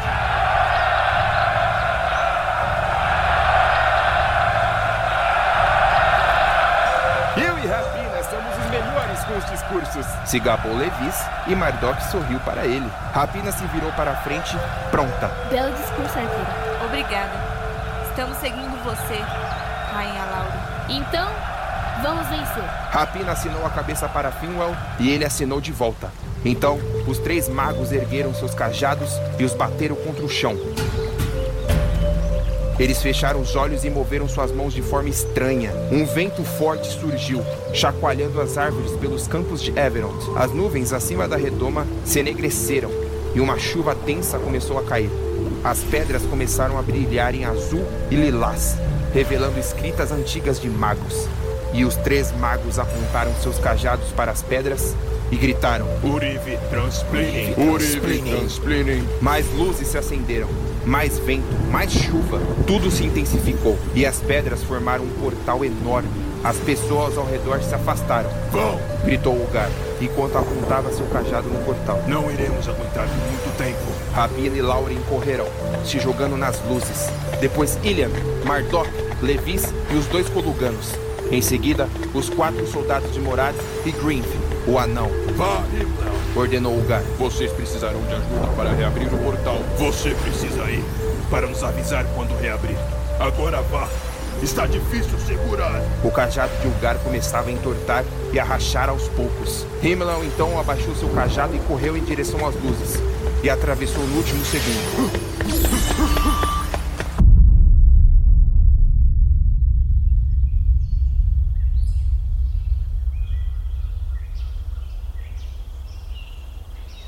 Eles estavam agora nos bosques iluminados. Havia cogumelos grandes como árvores, folhas iluminadas, um pequeno rio cristalino e algumas raízes negras e podres que agarravam-se sobre a natureza como tentáculos. E atrás deles, pilhas de rochas empilhadas. Estamos em casa de novo, Comentou William, analisando ao redor. mas está tudo morrendo. O dia estava ensolarado e alegre, mas a floresta carregava uma sensação de tristeza. Atravessamos o portal. Disse Rapina. Mardok e Coluganos, vão para trás daquelas pedras. Vamos. Chamou os Mardok. Ilian e Levis, Subam aqueles cipós e se escondam no topo da árvore. Os dois se foram. Grimby, se esconda entre os troncos daquela floresta. Vocês dois. Ela falou para os dois soldados de Lauren. Fiquem escondidos naqueles troncos. Himmler, se esconda naqueles arbustos. Rapina então fitou Lauren. E você, majestade? Fique atrás do portal com os outros dois guardas. E só avance quando eu der o sinal. Lauren assinou com a cabeça e correu para onde Rapina havia dito, com dois soldados ao seu encalço. E a arqueira ficou ali, de pé, de frente para as pedras empilhadas do portal. Ela fitava o portal com total atenção, com os punhos fechados, ansiosa para o momento.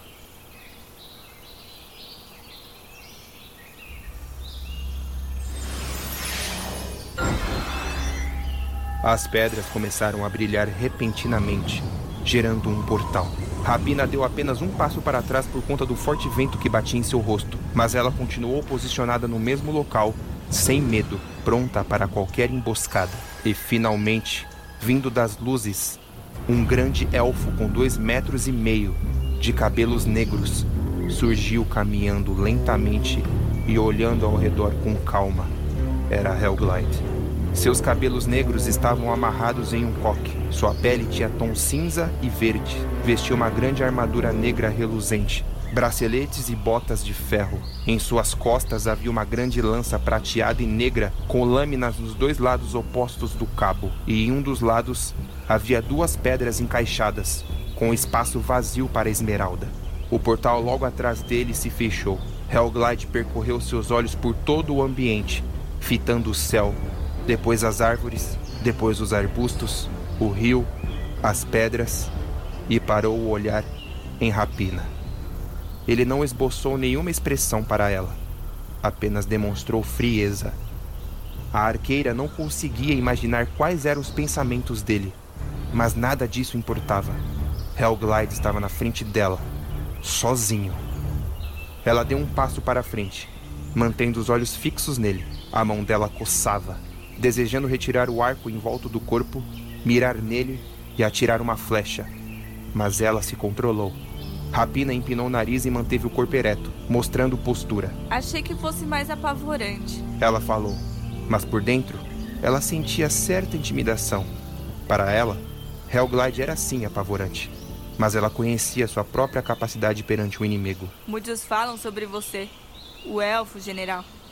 Será que é tão formidável assim como dizem? Hellglide deu alguns passos para a esquerda, com suas duas mãos posicionadas nas costas, e Rapina foi para a direita, andando devagar. O andar dele era elegante, e pela sua postura, era rígido como um guerreiro bem treinado. Ele voltou a fitar a natureza ao redor. Depois, parou em frente a uma flor no chão, se abaixou e a arrancou da raiz, cheirando suas pétalas. Suponho que esteja satisfeito com seu trabalho. Ela continuou. Conseguiu amedrontar todo o reino. Matou inocentes. Me pergunto o que pretende depois de conquistar tudo isso? O que hoje pretende fazer depois que você der a ele o que ele sempre desejou?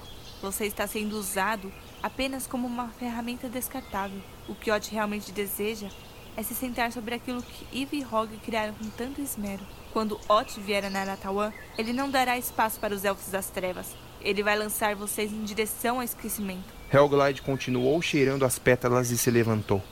Depois voltou a fitar Rapina, com um braço para trás em sua postura esbelta. Rainha Lauren. Ele falou. Onde ela está? Rapina olhou para os lados e falou. Boa pergunta. Não serve eu? E quem é você? Meu nome é Rapina. Hum. Já ouvi falar de você a menina filha de Fenlas, com uma mulher humana. Admirável. Seu pai foi um elfo questionável. Rapina ergueu uma sobrancelha confusa. Fenlas não conseguiu se resguardar e se entregou a uma mulher, dando à luz a uma moça como você. Depois que sua mãe faleceu, ele recusou a dar a você um lar digno. Meu pai me abrigou em seu colo. Ele te abrigou, sim. Mas teve vergonha dos julgamentos que caíam sobre ele. Compadeço de sua dor, criança. Eu e meu povo também fomos julgados e lançados no lixo. Você tem um lugar ao nosso lado. Um lugar a seu lado? Por que eu aceitaria isso? Julgada, esquecida, zombada, sem lar, sem espaço. Isso pode acabar. Posso lhe oferecer um conforto ao lado dos elfos das trevas. Garanto que será tratada como deve ser. Ficaria feliz em ter você como uma aliada. E ajudar você a destruir o resto do reino, a matar o resto dos meus amigos. Me responda uma coisa, Rapina. Você alguma vez se sentiu em casa vivendo aqui em Naratawan? Ela engasgou em dizer, ficando sem palavras. Foi o que eu pensei. Você já deve ter tido muitos desapontamentos. Deixe-me ajudá-la. Quer me ajudar? Então pare o que está fazendo. Os elfos das trevas podem ter espaço no reino. Helglide abriu um pequeno sorriso, como se achasse bonito o que ela havia acabado de dizer. Você é com certeza mais bondosa do que a sua própria criadora. Quando eu nasci, a primeira coisa que vi em minha frente foi uma galáxia enorme de estrelas. Meu pai, Ot, queria que eu o amasse, que eu o idolatrasse, e eu dei isso a ele. Preenchi a carência dele com ego.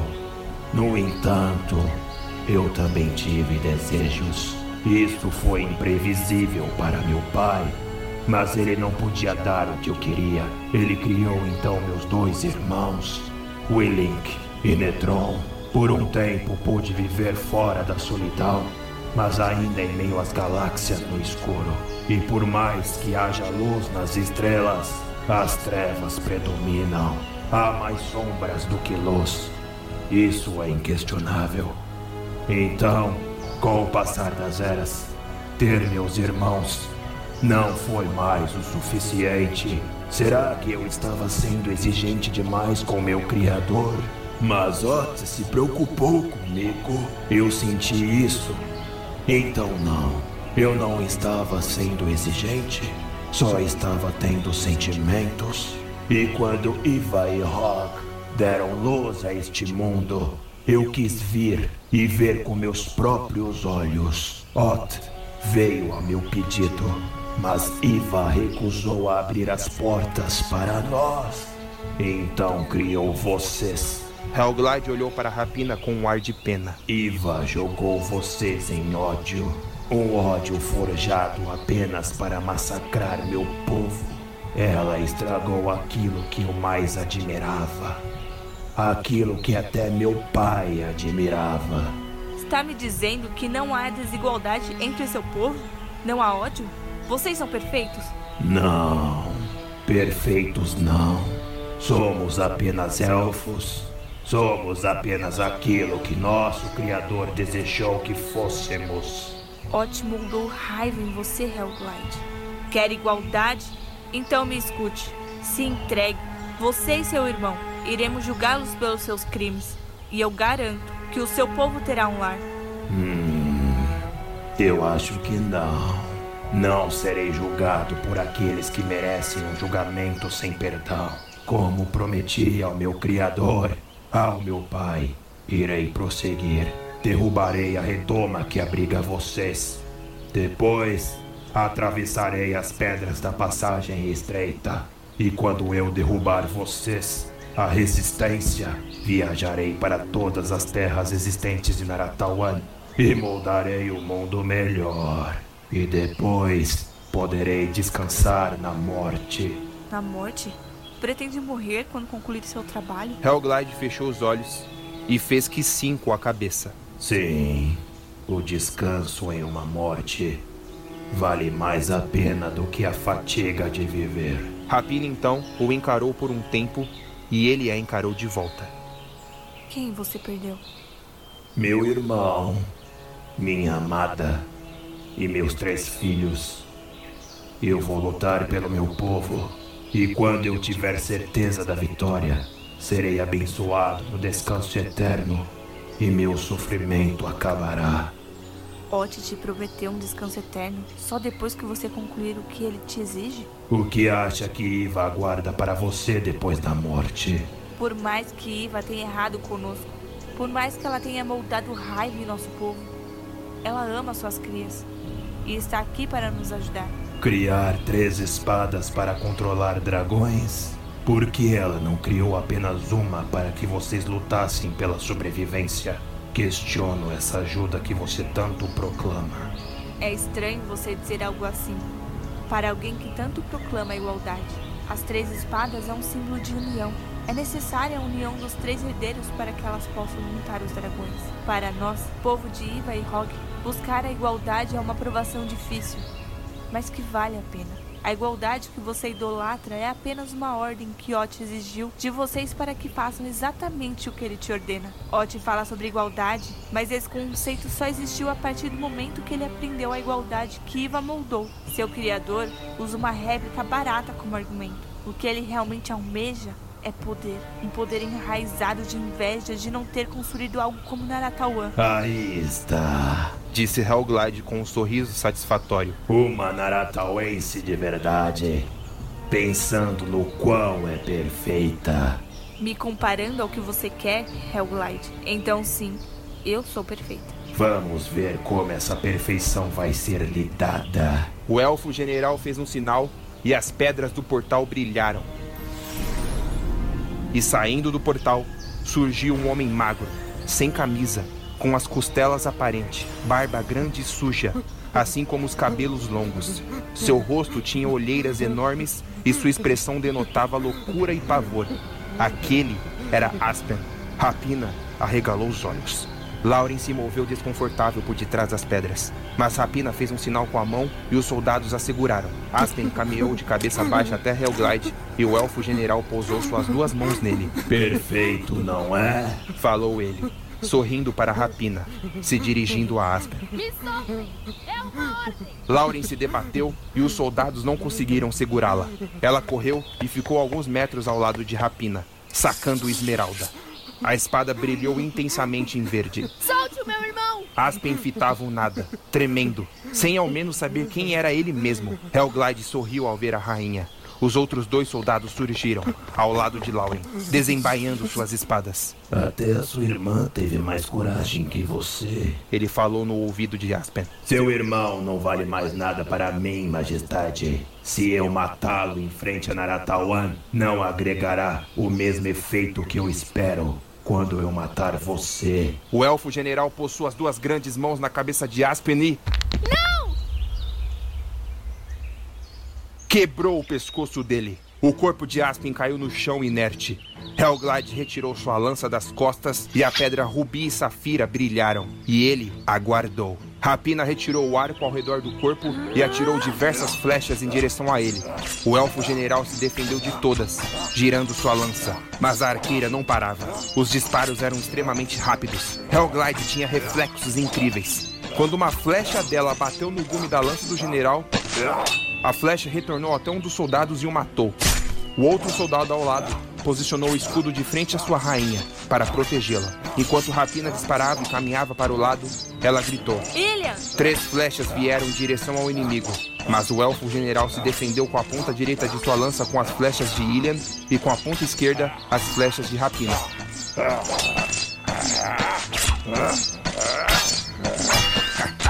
Levis caiu em direção a Hellglide com as duas adagas apontadas para ele, mas o elfo o segurou no pescoço e o jogou contra o chão. Isso que você chama de elemento surpresa. Me larga! Himmel apareceu jogando magias contra Hellglide. O elfo largou Levis, rolou e se desviou de todos os ataques. Com apenas cinco passos, ele alcançou o mago, pulou e bateu a lança contra ele. Himmel invocou um escudo transparente e se defendeu. Mas o impacto foi forte e Himmel sentiu seus ossos do corpo estralarem. Hellglide olhou para Himmel por detrás do escudo com um olhar psicótico. Eu me lembro de você. O elfo fechou o punho e quebrou o escudo. Enforcando Himmel, ergueu ele no alto e deu-lhe uma cabeçada que o fez desmaiar na hora. Depois jogou o corpo dele com força. Rapina correu até o corpo de Himmel e tentou segurá-lo para que o impacto da queda fosse menor. Mas ela sentiu o impacto do corpo e caiu no chão com dor. Ilian rangeu os dentes com raiva e disparou mais flechas. Uma atingiu Hellglide no braço e a segunda no ombro.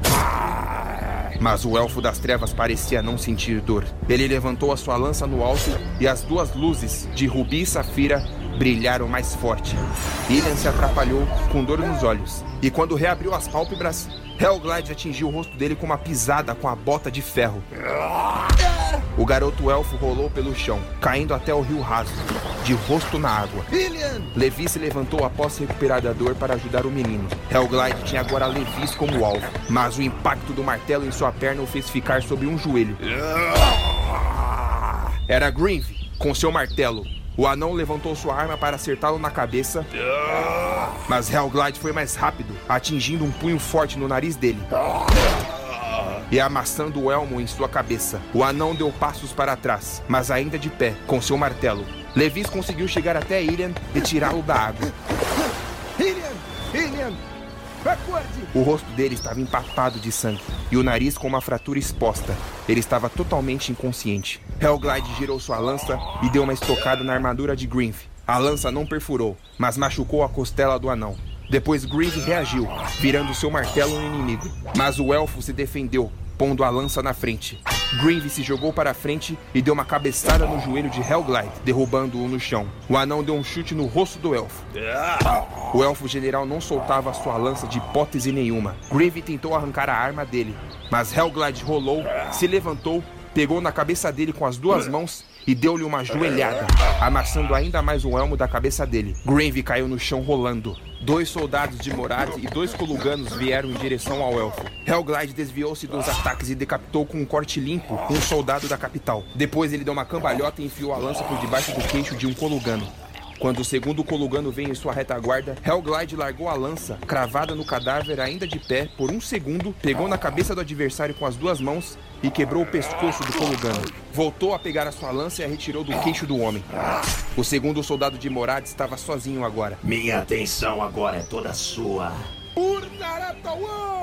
O soldado avançou com a espada. Helglide se desviou com um passo para o lado, pegou no pulso do homem e virou a própria espada dele contra o pescoço e atravessou, sufocando-o no sangue. Lauren ainda estava de joelhos, olhando para o corpo inerte do irmão. O único soldado de Morad ainda vivo estava em frente a ela, com o escudo protegendo-a. O soldado percebeu que Helglide se aproximava deles. Majestade! Ele gritou, tentando recuar com ela. Temos que recuar! Majestade! Está me ouvindo? Helglide pegou o escudo da mão do homem e bateu na cabeça dele. Quando ele caiu no chão, separou o corpo de cabeça com a ponta do escudo no pescoço dele. Depois o elfo se virou para Lauren, tirando uma mecha de cabelo do rosto dela e pondo por detrás da orelha. Você me presenteou uma rainha herdeira de Esmeralda. Quando os naratauenses verem sua morte, eles cairão desmotivados. E Lauren moveu os olhos para ele repentinamente e tentou fincar a espada no peito dele. No entanto, Helglite segurou a lâmina pelo gume e sentiu a palma de sua mão sangrar. A dor foi intensa. Lauren deu-lhe um soco no rosto, mas não foi suficiente para machucá-lo. O elfo tirou a espada dela e Esmeralda caiu no chão. Depois, ele a pegou, envolvendo sua mão ao redor da cabeça dela, tapando a boca dela, sufocando-a e tirando os pés dela do chão. Eu não vou te matar agora, mas quebrarei os seus ossos. Mardok agarrou Hellglide pela retaguarda, envolvendo seus braços ao redor do pescoço dele com um mata-leão. O elfo soltou Lauren e ela caiu no chão, se rastejando até Esmeralda. O elfo era maior que Mardok. Por conta disso, o Colugano teve dificuldade de segurá-lo, mas estava aplicando sua força máxima para sufocá-lo. Lauren! Gritava Mardok. Esmeralda! Mate-o! Mardok estava perdendo a força por conta da insistência de Hellglide. Lauren pegou a espada e correu em direção ao peito do elfo, com a ponta da espada direcionada no coração dele. Hellglide deu um impulso com os pés enquanto se sufocava e atingiu Lauren. Com o impacto do golpe, a cabeça dela foi para trás e caiu no chão. Esmeralda também se estatelou, perdendo o brilho no mesmo momento que a rainha a soltou. Hellglide atingiu o cotovelo na barriga de Mardok para que o soltasse. Quando Mardok sentiu o sangue vir de sua garganta e escorrer de sua boca para fora, ele soltou o inimigo. Ele sacou o machado Tormenta dos Javalis na mesma hora. E quando Hellglide se virou para lutar, Mardok atingiu o gume do machado na cara dele.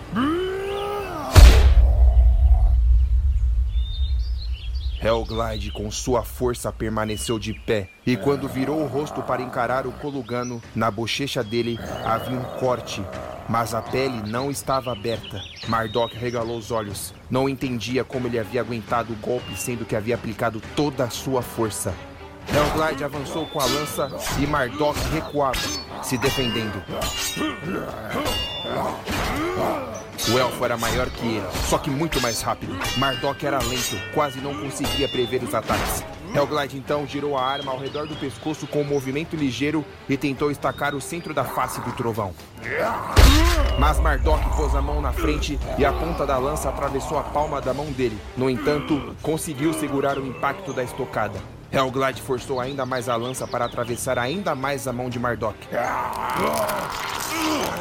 O Colugano, com a mão esquerda, soltou seu machado e depois segurou o cabo da lança de Hellglide com a mão direita e tentou puxar dele. Depois, deu um chute na barriga de Hellglide. Em seguida, uma cabeçada. O elfo recuou, mas sorriu. Hellglide então cravou sua lança no chão, cerrou os punhos e eles trocaram socos. Mardok se lembrava do Elfo das Trevas que havia lutado em Coroá, mas Hellglide era bem mais forte, rápido e muito mais inteligente. O trovão deu um gancho de esquerda, depois uma de direita. Um chute no joelho e depois um salto com uma cotovelada e finalizando com uma joelhada na costela. Hellglide ainda estava de pé. Mardok então tentou continuar, mas Hellglide segurou o braço dele quando tentou dar-lhe um soco e o elfo deu um murro na traqueia do trovão. Depois o elfo acertou dois chutes seguidos na cabeça dele e um terceiro com um salto giratório. E finalizou com um nocaute de esquerda. Mardok caiu no chão. Mas Hellglide não parou ficou em cima dele e continuou com socos no rosto dele.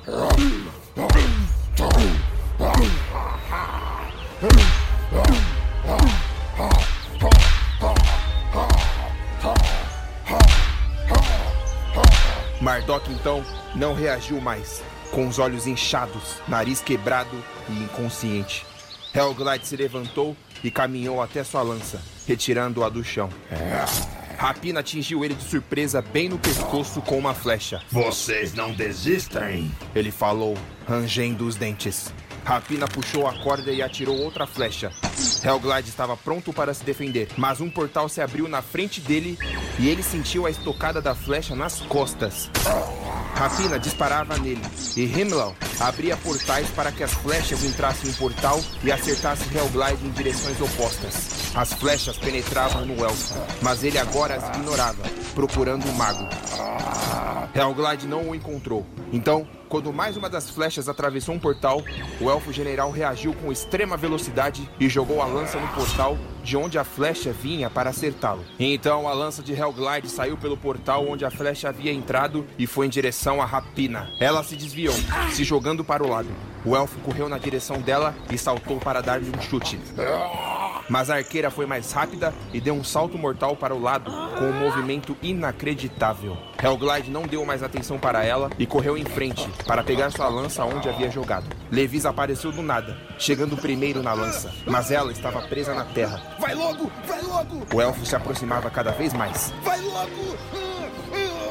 Sai do chão, lança desgraçada! Hemelau tentou atingi-lo com mais magia, mas ele estava cansado por conta do poder que havia usado para abrir um portal para os bosques iluminados. O elfo se desviou de todos os ataques do mago.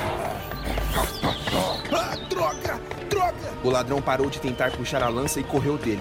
Hellglide pegou sua arma com total facilidade e foi atrás de Levis. Ah, não, não! Sai! Sai! Hellglide se aproximava a cada passo. Sai! Para! Atrás de mim! Levi se jogou para frente, deslizando-se no chão úmido de terra, atravessando por debaixo de uma das pedras do portal, apoiada sobre outra. Hellglide saltou por de cima da mesma pedra e Levis aproveitou e jogou uma lâmina de seu bolso. A faca girou e atingiu Hellglide na testa. Levis continuou jogando, mas o elfo agora se defendia com sua lança. E quando chegou perto o bastante, o ladrão sacou uma de suas adagas e tentou enfiar na barriga dele. Mas a ponta não penetrou na armadura de Hellglide. O elfo então girou a lança para cortar a cabeça dele fora. E logo em seguida, Hellglide calculou que o ladrão se desviaria, mas não poderia evitar o seu soco surpresa. Levis caiu no chão com um giratório duplo, perdendo a consciência. Hellglide olhou ao redor e viu que apenas Rapina continuava de pé, mirando sua flecha nele. O resto, alguns mortos e outros inconscientes. Já chega, Hellglide! Gritou Rapina. O elfo caminhou em direção a ela, com a lâmina brilhando em vermelho e azul. Ele não tinha a intenção de atacá-la, mas sabia que ela armava algum plano. É a sua última flecha arqueira? É bom guardá-la em sua aljava? Ou será um desperdício? Cipós surgiram do chão, laçando Hellglide pelo pescoço e o puxando para trás. Rapina soltou a corda e a flecha penetrou os dedos que seguravam a lança. Mas ele ainda assim não a soltou. Mais cipós vieram do chão, laçando os dois pulsos dele, o peito, as pernas, tentando prendê-lo. Era Himmel que invocava os cipós, mas o elfo era muito forte e resistia. O mago começava a ficar de joelhos, tentando segurá-lo. Tirem a lança dele. Falou Himmel. Rapina correu até a lança e tentou puxá-la. Mardok abriu os olhos, balançando a cabeça e se levantou. Viu Rapina fazendo força contra o elfo para tirar a lança dele e correu até eles. E o trovão também fez força, ajudando ela. Depois Levis correu até eles, zonzo e machucado. Em seguida, Grinf, o anão, surgiu para ajudar, completamente machucado. Lauren, se rastejando no chão, quase sem ar por conta do chute que havia tomado, envolveu seus dedos em esmeralda e ela brilhou. Levantou a cabeça e viu Himmler invocando os cipós. Viu quatro de seus amigos tentando puxar a lança de Hellglide. Mas o elfo era muito forte e resistia. Ela se levantou, mas ainda fraca, e tentou caminhar em direção a eles. Sua vista estava turva. Hellglide, sendo puxado para baixo e quase perdendo sua arma, rangeu os dentes e aplicou mais força. As veias de Hellglide saltaram de seus braços, sua testa e do pescoço. As juntas de seus dedos doíam ao redor do cabo da lança. Ele começou a se levantar, ficando de pé. Não, não. O nariz de Himmel começou a sangrar. Não aguentava mais usar a sua magia. Ele tá puxando a lança. Falou Levis. Não deixem. E Hellglide conseguiu soltar o seu braço esquerdo do cipó, atingindo um punho pesado na cara de Rapina. Ela caiu para trás e trombou de costas. Depois arrancou com os dedos o cipó do pescoço. Não! Gritou Mardok enquanto ainda puxava a lança. Himmler então não aguentou e caiu no chão. Os restantes dos cipós afrouxaram e Hellglide se soltou. Bateu na cabeça de Mardok com o centro do cabo de sua lança e o Colugano caiu de costas, ao lado de Rapina. O elfo general ergueu o pé e atingiu o anão com um chute certeiro no nariz. Depois, ele pegou Levis pelos cabelos, aproximou o rosto dele e disse: Inevitavelmente, vocês morrerão. Virou a ponta da lança no pescoço do ladrão e. Esmeralda bloqueou a estocada. Lauren havia defendido Levis, mas Hellglide a chutou. E ela voltou a cair no chão. Quando ela foi de encontro com o chão, se levantou rapidamente, estendendo a espada. Espere! A rainha gritou. Solte ele! E ela estendeu ainda mais esmeralda para Hellglide. Hellglide levantou Levis e o jogou. O elfo se aproximou da rainha e tirou a espada das mãos dela com delicadeza. Esmeralda parou de brilhar instantaneamente, mas a luz saiu da espada e foi até a lança.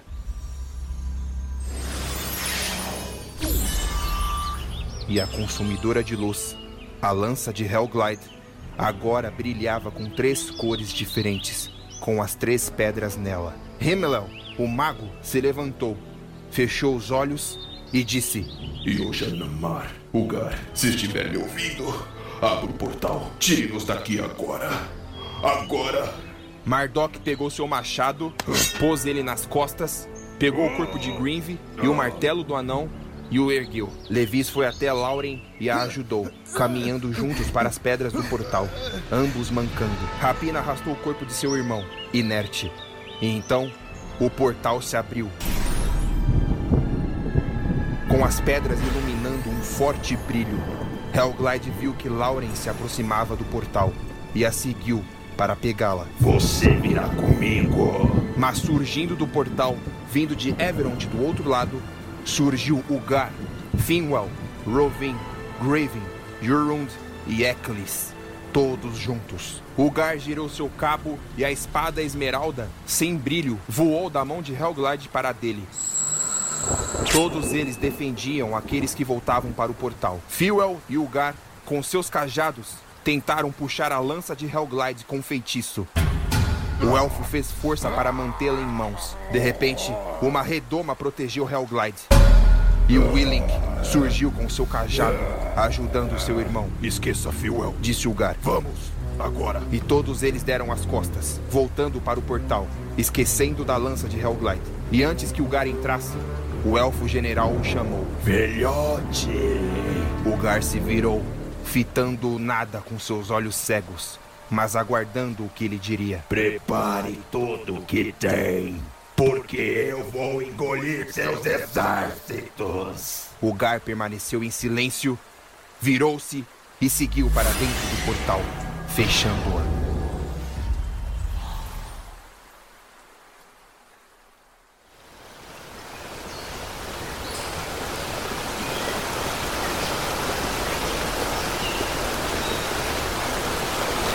Do outro lado do portal, de volta a Everont, todos eles retornavam machucados, desmotivados.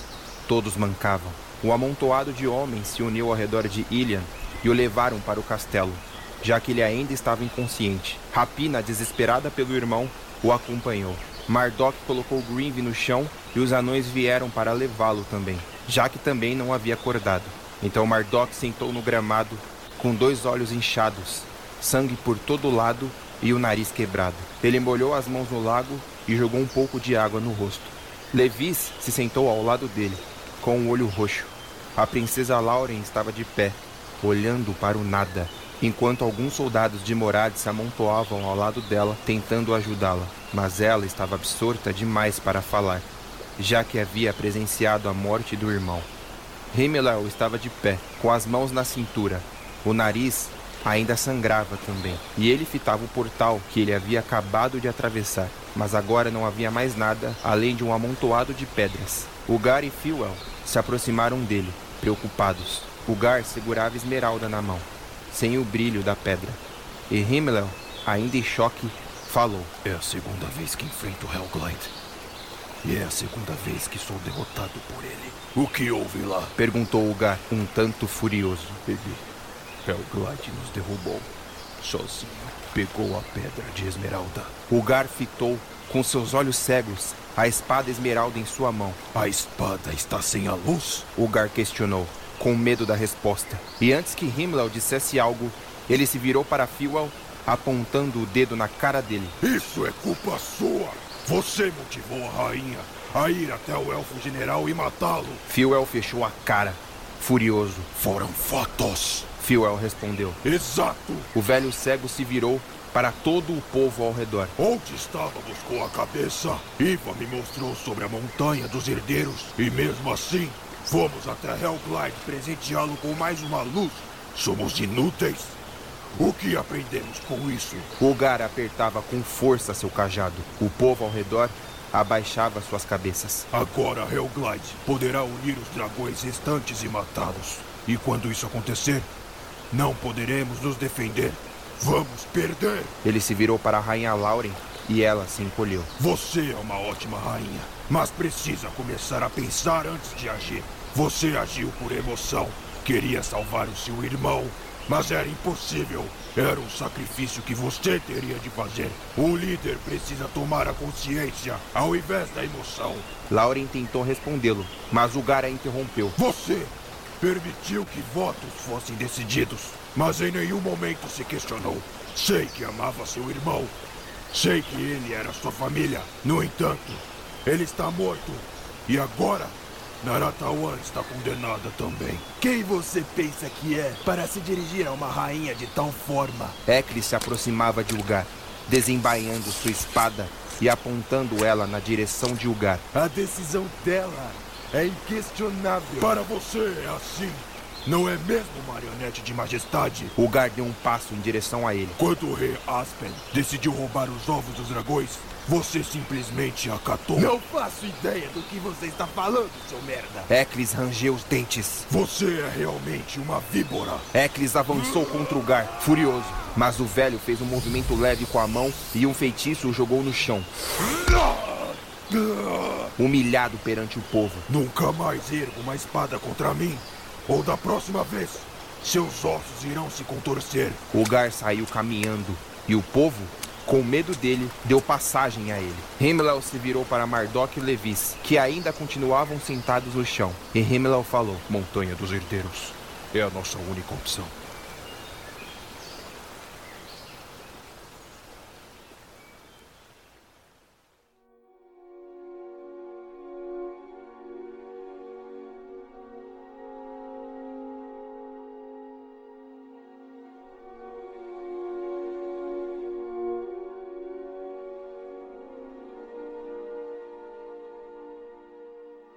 Wolfric estava em um dos corredores do grande castelo de Everond.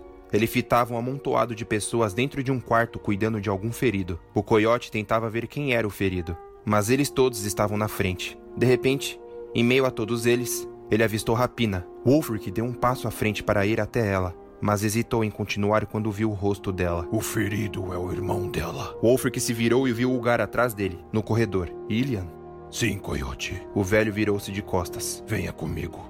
Temos muito o que conversar. Wolfric deu mais uma última olhada para o quarto e viu que Rapina estava desesperada para que o irmão acordasse. Então, o cavaleiro seguiu o Gar pelos corredores. Sabe se o garoto vai ficar bem? Vai sobreviver. Helglide conseguiu derrubar cada um deles. E perdemos alguns. Levis está bem? Mardok e Himmel estão bem? Estão bem, Coyote. Eles sobreviveram. A rainha Lauren também. Os dois chegaram a um grande corredor com um tapete vermelho, junto a estandartes nas colunas. Estandartes de todos os povos presentes em Everett. O Gar parou em frente a uma das colunas e se virou para Wolfric. Coyote, Naratawan nunca esteve em tanto perigo como agora. Do que você está falando, Ugar? Esmeralda. A espada. Ela perdeu a luz por acaso? Sim. Helglide tem as três luzes agora. Wolfric abaixou a cabeça. Seu corpo começou a tremer.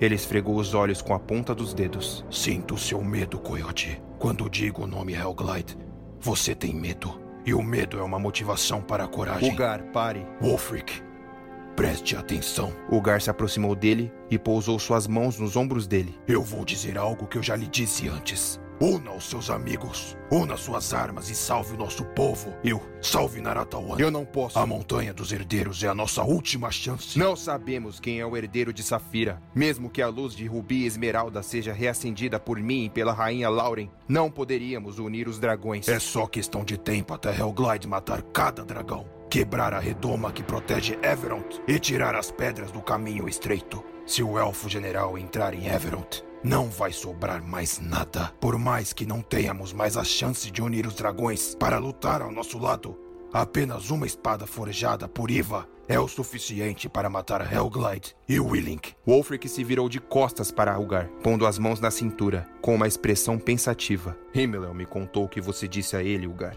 sobre os erros de Iva. Ugar ficou sem palavras, e o Wolfric se virou novamente para ele. Nunca havia deixado um mago sem o que dizer. Isso é culpa da nossa criadora.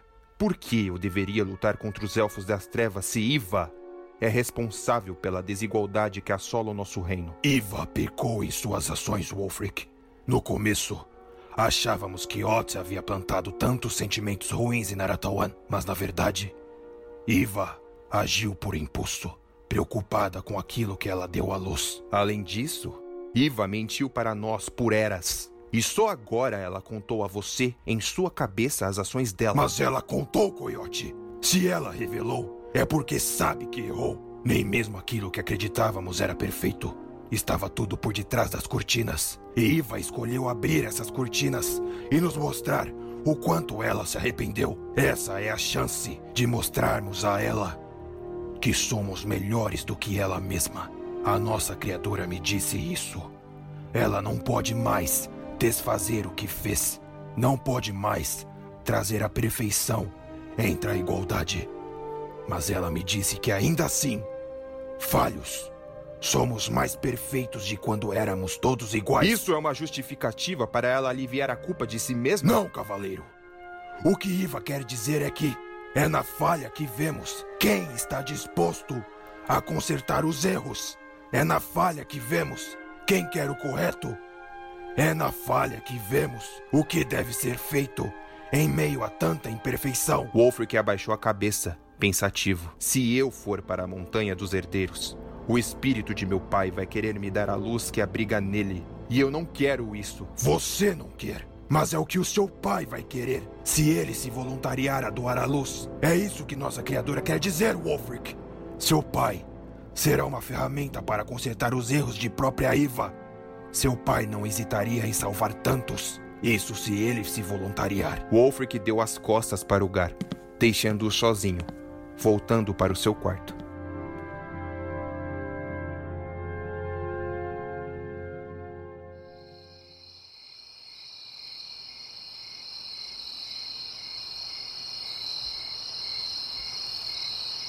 Do lado de fora de Everond, no acampamento dos Elfos das Trevas, à noite, Helglad via de, de cima de uma pequena montanha a grande redoma azul que protegia os naratauenses que estavam lá dentro. Em alguns locais da redoma, havia rachaduras que Willink havia tentado quebrar com seus feitiços. Mas a proteção era forte.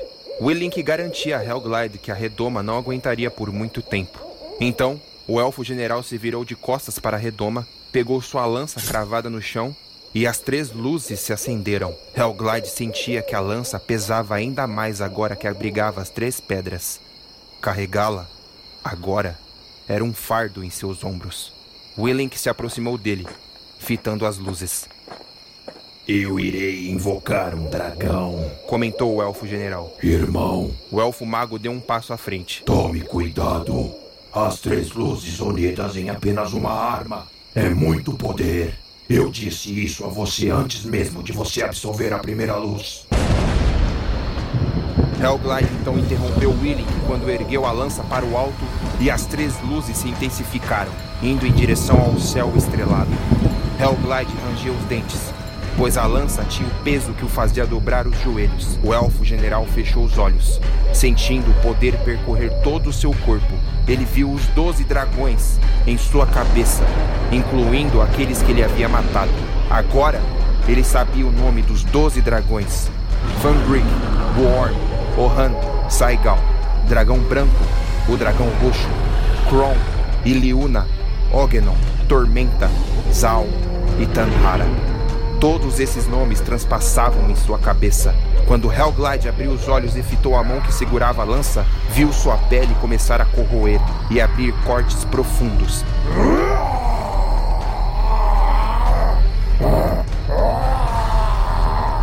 Ele sentia dores intensas, sentia a morte em seu coração. O elfo não aguentou e caiu de joelhos, mas ainda com a lança para cima. Helglide! gritou Willink. Já chega! Isso está te afetando! E de repente. Tudo parou. Helglide pôs a lança no chão e olhou para sua mão. Sua pele, por todo o antebraço até o cotovelo, estava ferida, como se houvesse uma grande queimadura. É. Muito poder para uma arma apenas. Então, no céu, vindo pela noite, um dragão gritou. Voando em direção a eles. Era o dragão roxo que se aproximava para atender o chamado das três luzes. Willink preparou seu cajado, em posição. Um dragão se aproxima. E Hellglide respondeu: Ele não vai atacar, irmão. Ele só veio por minhas ordens. Hellglide ficou de pé, mancando, sentindo as dores intensas pelo corpo e a dor ainda mais intensa em seu braço corroído. Eu não consegui chamar os outros dragões, mas ainda terei esse feito. E quando o dragão roxo pousou do outro lado de uma clareira, Hellglide olhou para Willink e ordenou: Mate-o!